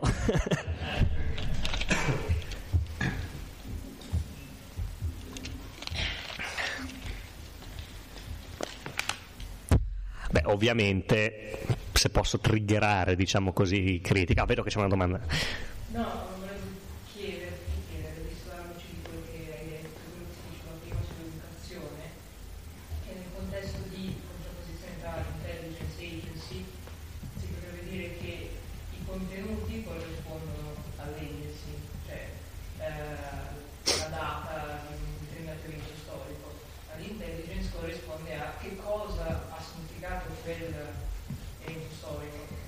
Quindi in- anche alla luce del fatto che i contenuti piano piano si possono anche dimenticare, per esempio io imparo una lingua, imparo a parlarla e imparo un modo per- diverso di comprendere il mondo.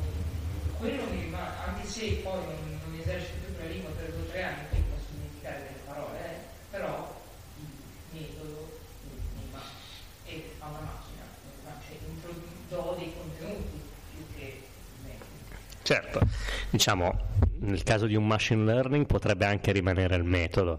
Quello che non gli rimarrà mai sono i contenuti mentali perché non ha una mente e pertanto anche se ha la capacità di apprendere, non ha la capacità di, diciamo così, comprendere quello che ha appreso e quindi è un po' un paradosso. capacità di creare. Beh, eh, la creatività computazionale è una, una problematica diciamo, che affronteremo anche nel prossimo, prossimo, prossimo incontro, prossimo intervento, perché in realtà il 7, il 7 dicembre, perché in realtà hanno effettivamente la capacità di creare, se, adesso senza spero di non fare spoiler. Mm? Dopo quello che ha detto, un romanzo non lo posso Beh, allora dipende creazione di che cosa, effettivamente no, capacità inventiva eh, di elaborazione di contenuti, di contenuti, non di simboli che si riferiscono a contenuti, no, assolutamente. No, no. Però, però se qualcuno vuole dire qualcosa sulla creatività computazionale, per, eh, perfetto. No, eh, in realtà non è che dica granché perché sennò insomma la prossima volta non mi vedo più, però eh, la questione è molto complessa anche qui, nel senso si tratta veramente di capire come al solito, no? questi discorsi qua poi sono interessanti e tutto, ehm, ma come diceva prima Stefano ci devono anche di, eh, di riflesso portarci a interrogarci su dei problemi che invece sono ehm, colossali e che magari in alcuni casi come in questo riguardano eh, non dico l'intera storia del pensiero umano però insomma eh, sono problemi ben più antichi del- di quello dell'intelligenza artificiale. In questo caso eh, o, o, per esempio anche la volta scorsa cos'è l'intelligenza una cosa che ci si chiede dall'alba dei tempi sostanzialmente ehm, e che questo discorso di intelligenza artificiale ci porta a, a- a rivedere, a ripensare alla luce anche di nuovi problemi. Lo stesso discorso con, quello- con- con la questione dell'arte, ed è un po' quello che vedremo la volta prossima. Certo, creare, possono creare, ci sono eh, le intelligenze artificiali che generano dei brani musicali, eh, addirittura in determinati stili, cioè tu dici voglio eh, fammi una eh, so, una partita di Bach la fanno ed è mh, per uno magari che mh, addirittura ha fa- fatto delle prove con degli esperti di Bach che hanno avuto dei problemi ma questa è un- una nuova partita che è stata scoperta o qualcosa che invece è stato composto da un computer? E c'è questo problema perché a livello fenomenico quello che creano è quasi indiscernibile sostanzialmente. Però dobbiamo chiederci se l'opera d'arte sia soltanto questo, se è soltanto questo eh, e il problema è il solito, e cioè appunto la mancanza di intenzionalità, di semantica, di pragmatica, perché certo forse il mm, risultato può essere simile, ma dobbiamo chiederci noi che cosa ce ne facciamo dell'arte. Ce la mettiamo lì e mm, lasciamo che... eh, accompagna la nostra esistenza in maniera eh, così, eh, come posso accendere la radio a casa, andare così, oppure quando ascolto una partita di Bach, quella mi trasmette qualcosa perché la collego ha un contesto storico, ha, uh, un, un, ha, la storia che quella um, partita ha, ha eh, tutta una serie di questioni che derivano proprio dal fatto che Bach fosse una persona come me e che in qualche modo arricchisce e dà un significato diverso a, al, um, al, brano in quanto tale.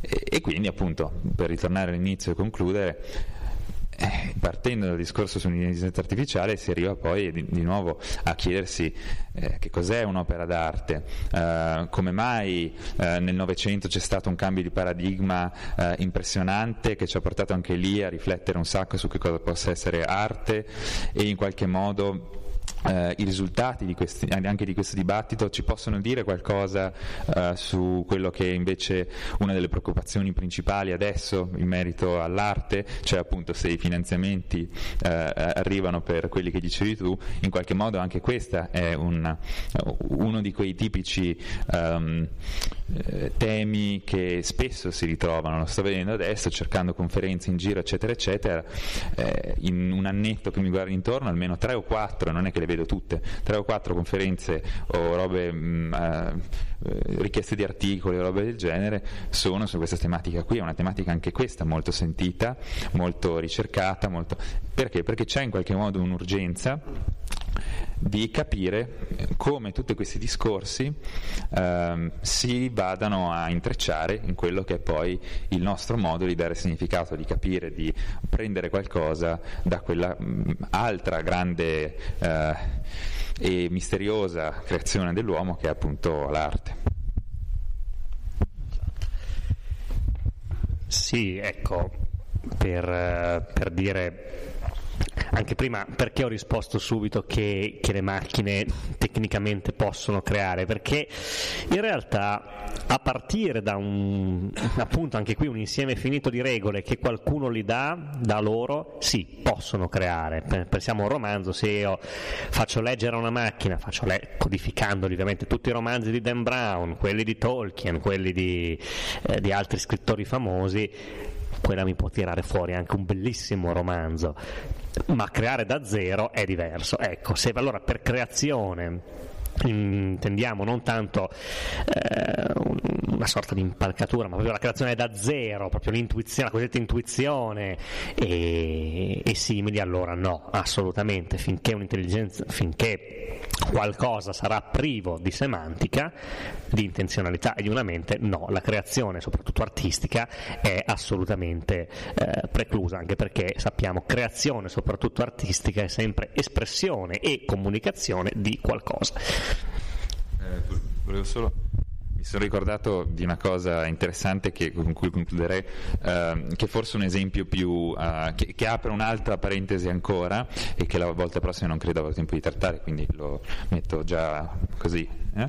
Um, c'è uno studioso, tra l'altro italiano, di uh, canzoni, eh, che um, propone un modello di lettura del significato di una canzone che tenga in considerazione non soltanto il fenomeno ma anche tutto quello che è il suo contesto eh, sociale, fatto di significati e, e, in realtà fatto anche di comunità perché soprattutto in un certo tipo di musica come quella che adesso andrò a, a citare a titolo d'esempio ma mille altre si potrebbe dire ehm, il loro significato è in grande parte ehm, dato proprio da ciò che si crea intorno a questa musica, vediamo l'esempio che porta lui, John Lennon per esempio.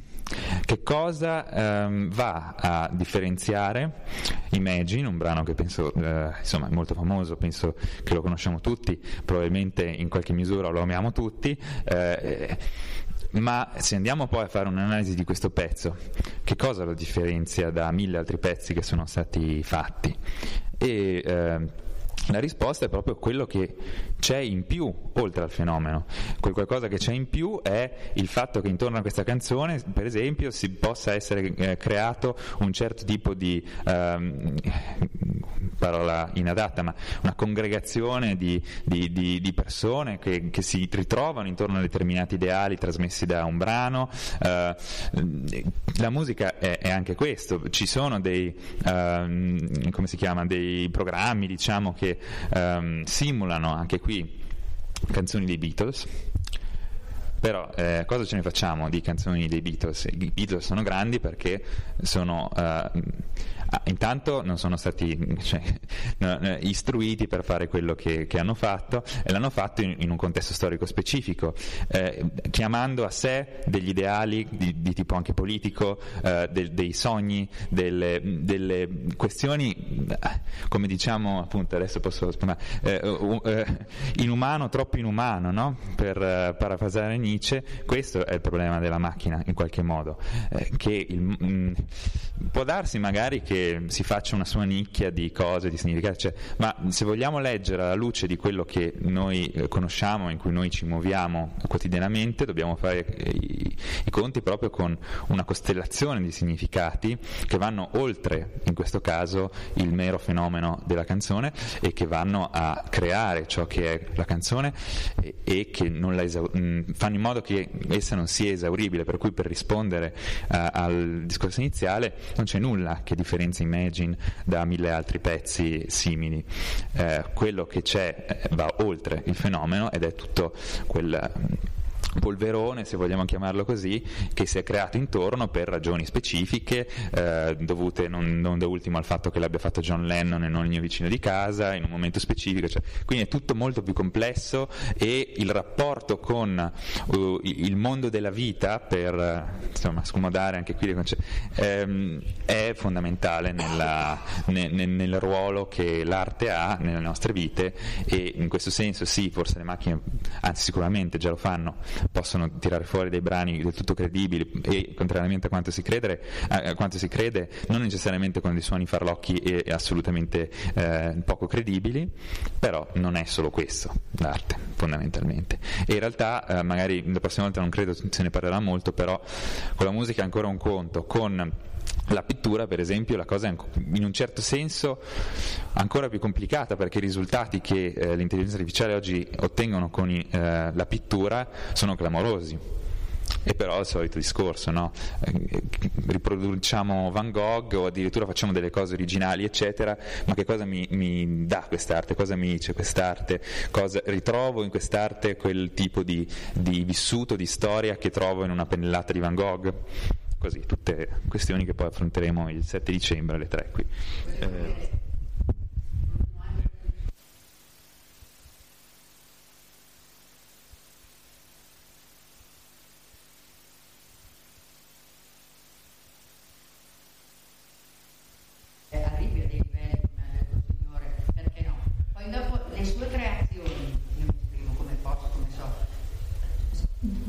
dove dobbiamo parametrare? Sarà l'intelligenza artificiale spiegherà a noi su, su dove, dove, andiamo, cosa, cosa dobbiamo pensare con il loro, il loro libro, che è l'intelligenza artificiale, il libro che spiegherà l'intelligenza artificiale o la pittura. Del, noi, a noi sarà del tutto sconosciuta perché sarà eh, qualche cosa a noi alieno, un po' sbaglio. No. No, eh, è vero, mm, volevo aggiungere una cosa un po' più in generale, non sul, sulla, mm, sulla, questione artistica che poi lascio eh, a Mattia, che è un, un, punto in realtà che non abbiamo toccato ma è fondamentale nella questione dell'intelligenza artificiale. Eh, al netto di tutto quello che può o non può succedere, eh, che nasca l'intelligenza artificiale domani, eccetera, c'è il problema del riconoscimento di un'intelligenza. Eh, mh, mm, parlando, parlando, fuori dai denti, non, non, io personalmente non ho dimostrazione apodittica certa, inconfutabile, che neanche le persone qui intorno siano eh, coscienze intelligenti come mi, mi ritengo io. Eh, questo problema qua lo rivediamo con gli individui, con gli altri individui, lo vediamo con gli animali, mm, potremmo dire, ma non so, un, una, scimmia, una, scimmia, le grandi scimmie antropomorfe sì sono intelligenti più o meno, un pesce allo stesso modo, una pulce allo stesso modo anche quello intelligente, anche lì non riconosciamo un'intelligenza le piante, ancora meno. C'è sempre il punto che se anche le altre cose intorno a noi fossero coscienti e intelligenti, molto probabilmente non lo sapremmo e non avremmo modo di saperlo in nessun modo, perché comunque alla coscienza di, quella, di quell'altra cosa io non posso accedervi, sia che quella cosa sia un tavolo, una pulce, una scimmia o un altro essere umano o un computer. Questo è un punto che bisognerebbe tenere abbastanza, abbastanza presente, che anche se ci fosse potremmo non riconoscerla, non saperlo mai, potrebbero già essere intelligenti e non so, per, per scelta loro serv- farci da, da servi per tutta la vita. Mm, non lo sappiamo, non lo sapremo mai, mm, come non sappiamo se noi siamo i padroni dei nostri gatti o sono i gatti che sono i nostri padroni. E questo peraltro è anche una delle critiche che fanno alla, alla Francis il problema delle altre menti è una delle critiche che non fa se no è un'osservazione. No, beh, è molto praticamente stessa, è molto simile a quello che avevo in mente anch'io, infatti non penso che aggiungerò molto per passare invece la parola a lui che aveva delle aggiunte ben più rilevanti. Uh, sta partendo poi il guida dell'aggressivo, immagino, quindi... Uh, um, No, quello che volevo dire è che in realtà concordo con quello che diceva lei ed era un po' quello che, um, che intendevo dire prima quando dicevo che magari non è da escludere che queste macchine sviluppino un certo tipo di linguaggio, però io credo che non potremmo valutarlo attraverso i nostri criteri e non, in qualche modo è qualcosa che non ci dirà molto. Mm, possiamo magari stupirci anche della complessità di quello che come vediamo, eh, che ne so, un, un, alveare, diciamo, caspita, che opera così, cioè, però siamo noi che diciamo questo, le api, mm, non è che, cioè, e, e ehm, allo stesso modo così, insomma, anche con, con l'arte il, il punto qual è? Che eh, tutto questo... Eh, scompiglio intorno a questo discorso, ma come anche in generale il discorso sull'intelligenza artificiale forte, è dato da questo immaginario, soprattutto così diciamo di finzione letteraria, cinematografica, eccetera, secondo la quale nel momento in cui le macchine diventeranno, eh, ci eh, scavalcheranno, ci, ci faranno neri, eccetera perché cioè, proble- eh, magari si faranno loro se proprio arriveranno a questo livello semplicemente non le capiremo non lo so. Però sì non... sì.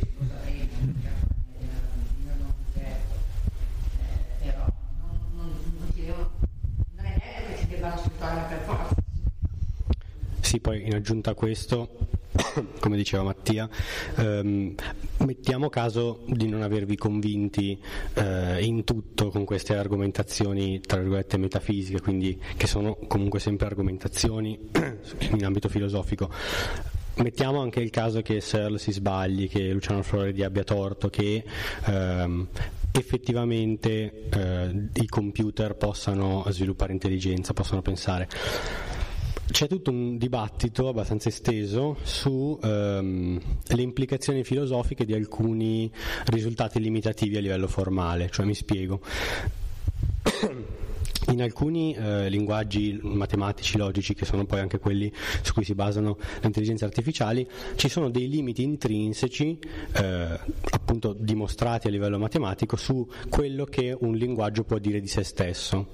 Quindi se noi assumiamo questo rapporto stretto tra linguaggio, coscienza, autocoscienza, cioè se il linguaggio dice di se stesso, allora la coscienza dice di sé, se, eh, se ammettiamo queste implicazioni filosofiche, allora dobbiamo anche scontrarci con questi risultati limitati quantitativi, quindi ammettiamo pure che Serla abbia torto, che Luciano Floridi non ne sappia una, però c'è un grosso dibattito che di solito viene riassunto con la tesi Lucas Penrose, troverete qualche cosa online, che ci mette davanti a questo altro grosso problema di ok, però i risultati limitativi dimostrati matematici hanno qualche implicazione filosofica, ci dicono che se la macchina dovesse sviluppare intelligenza, what if, no? e se eh, tipo la serie di fumetti, se succedesse questa cosa qua, avremmo comunque altri risultati un pochino più formali, meno eh, filosofici se vogliamo, da, da prendere comunque in considerazione.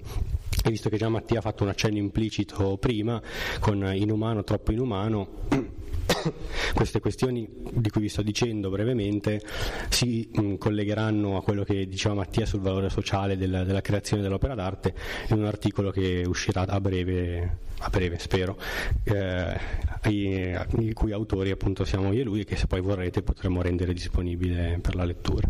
Non, ah beh sì, è open source quindi beh, lo troverete online.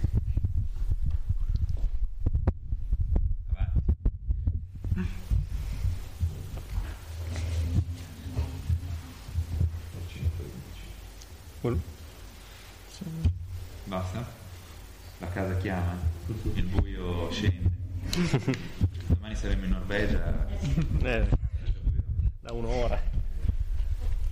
Ma se non ci sono altre domande, allora magari possiamo anche davvero chiudere qui. E, niente, vi ringraziamo per... Ah, lì in fondo.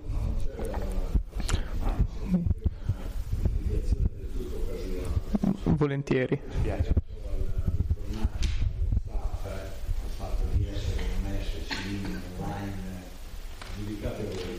Un amico mi ha mandato una,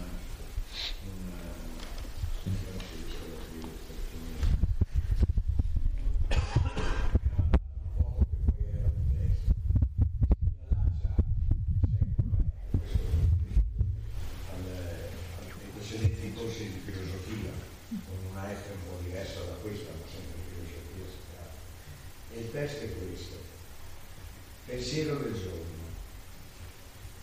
La finanza pubblica deve avere, eh, deve avere la finanza pubblica deve essere sana, il bilancio deve essere in pareggio, il debito pubblico deve essere ridotto, l'arroganza dell'amministratore deve essere eh, combattuta e annullata e l'aiuto ai paesi stranieri deve essere diminuito per evitare il fallimento del, di Roma.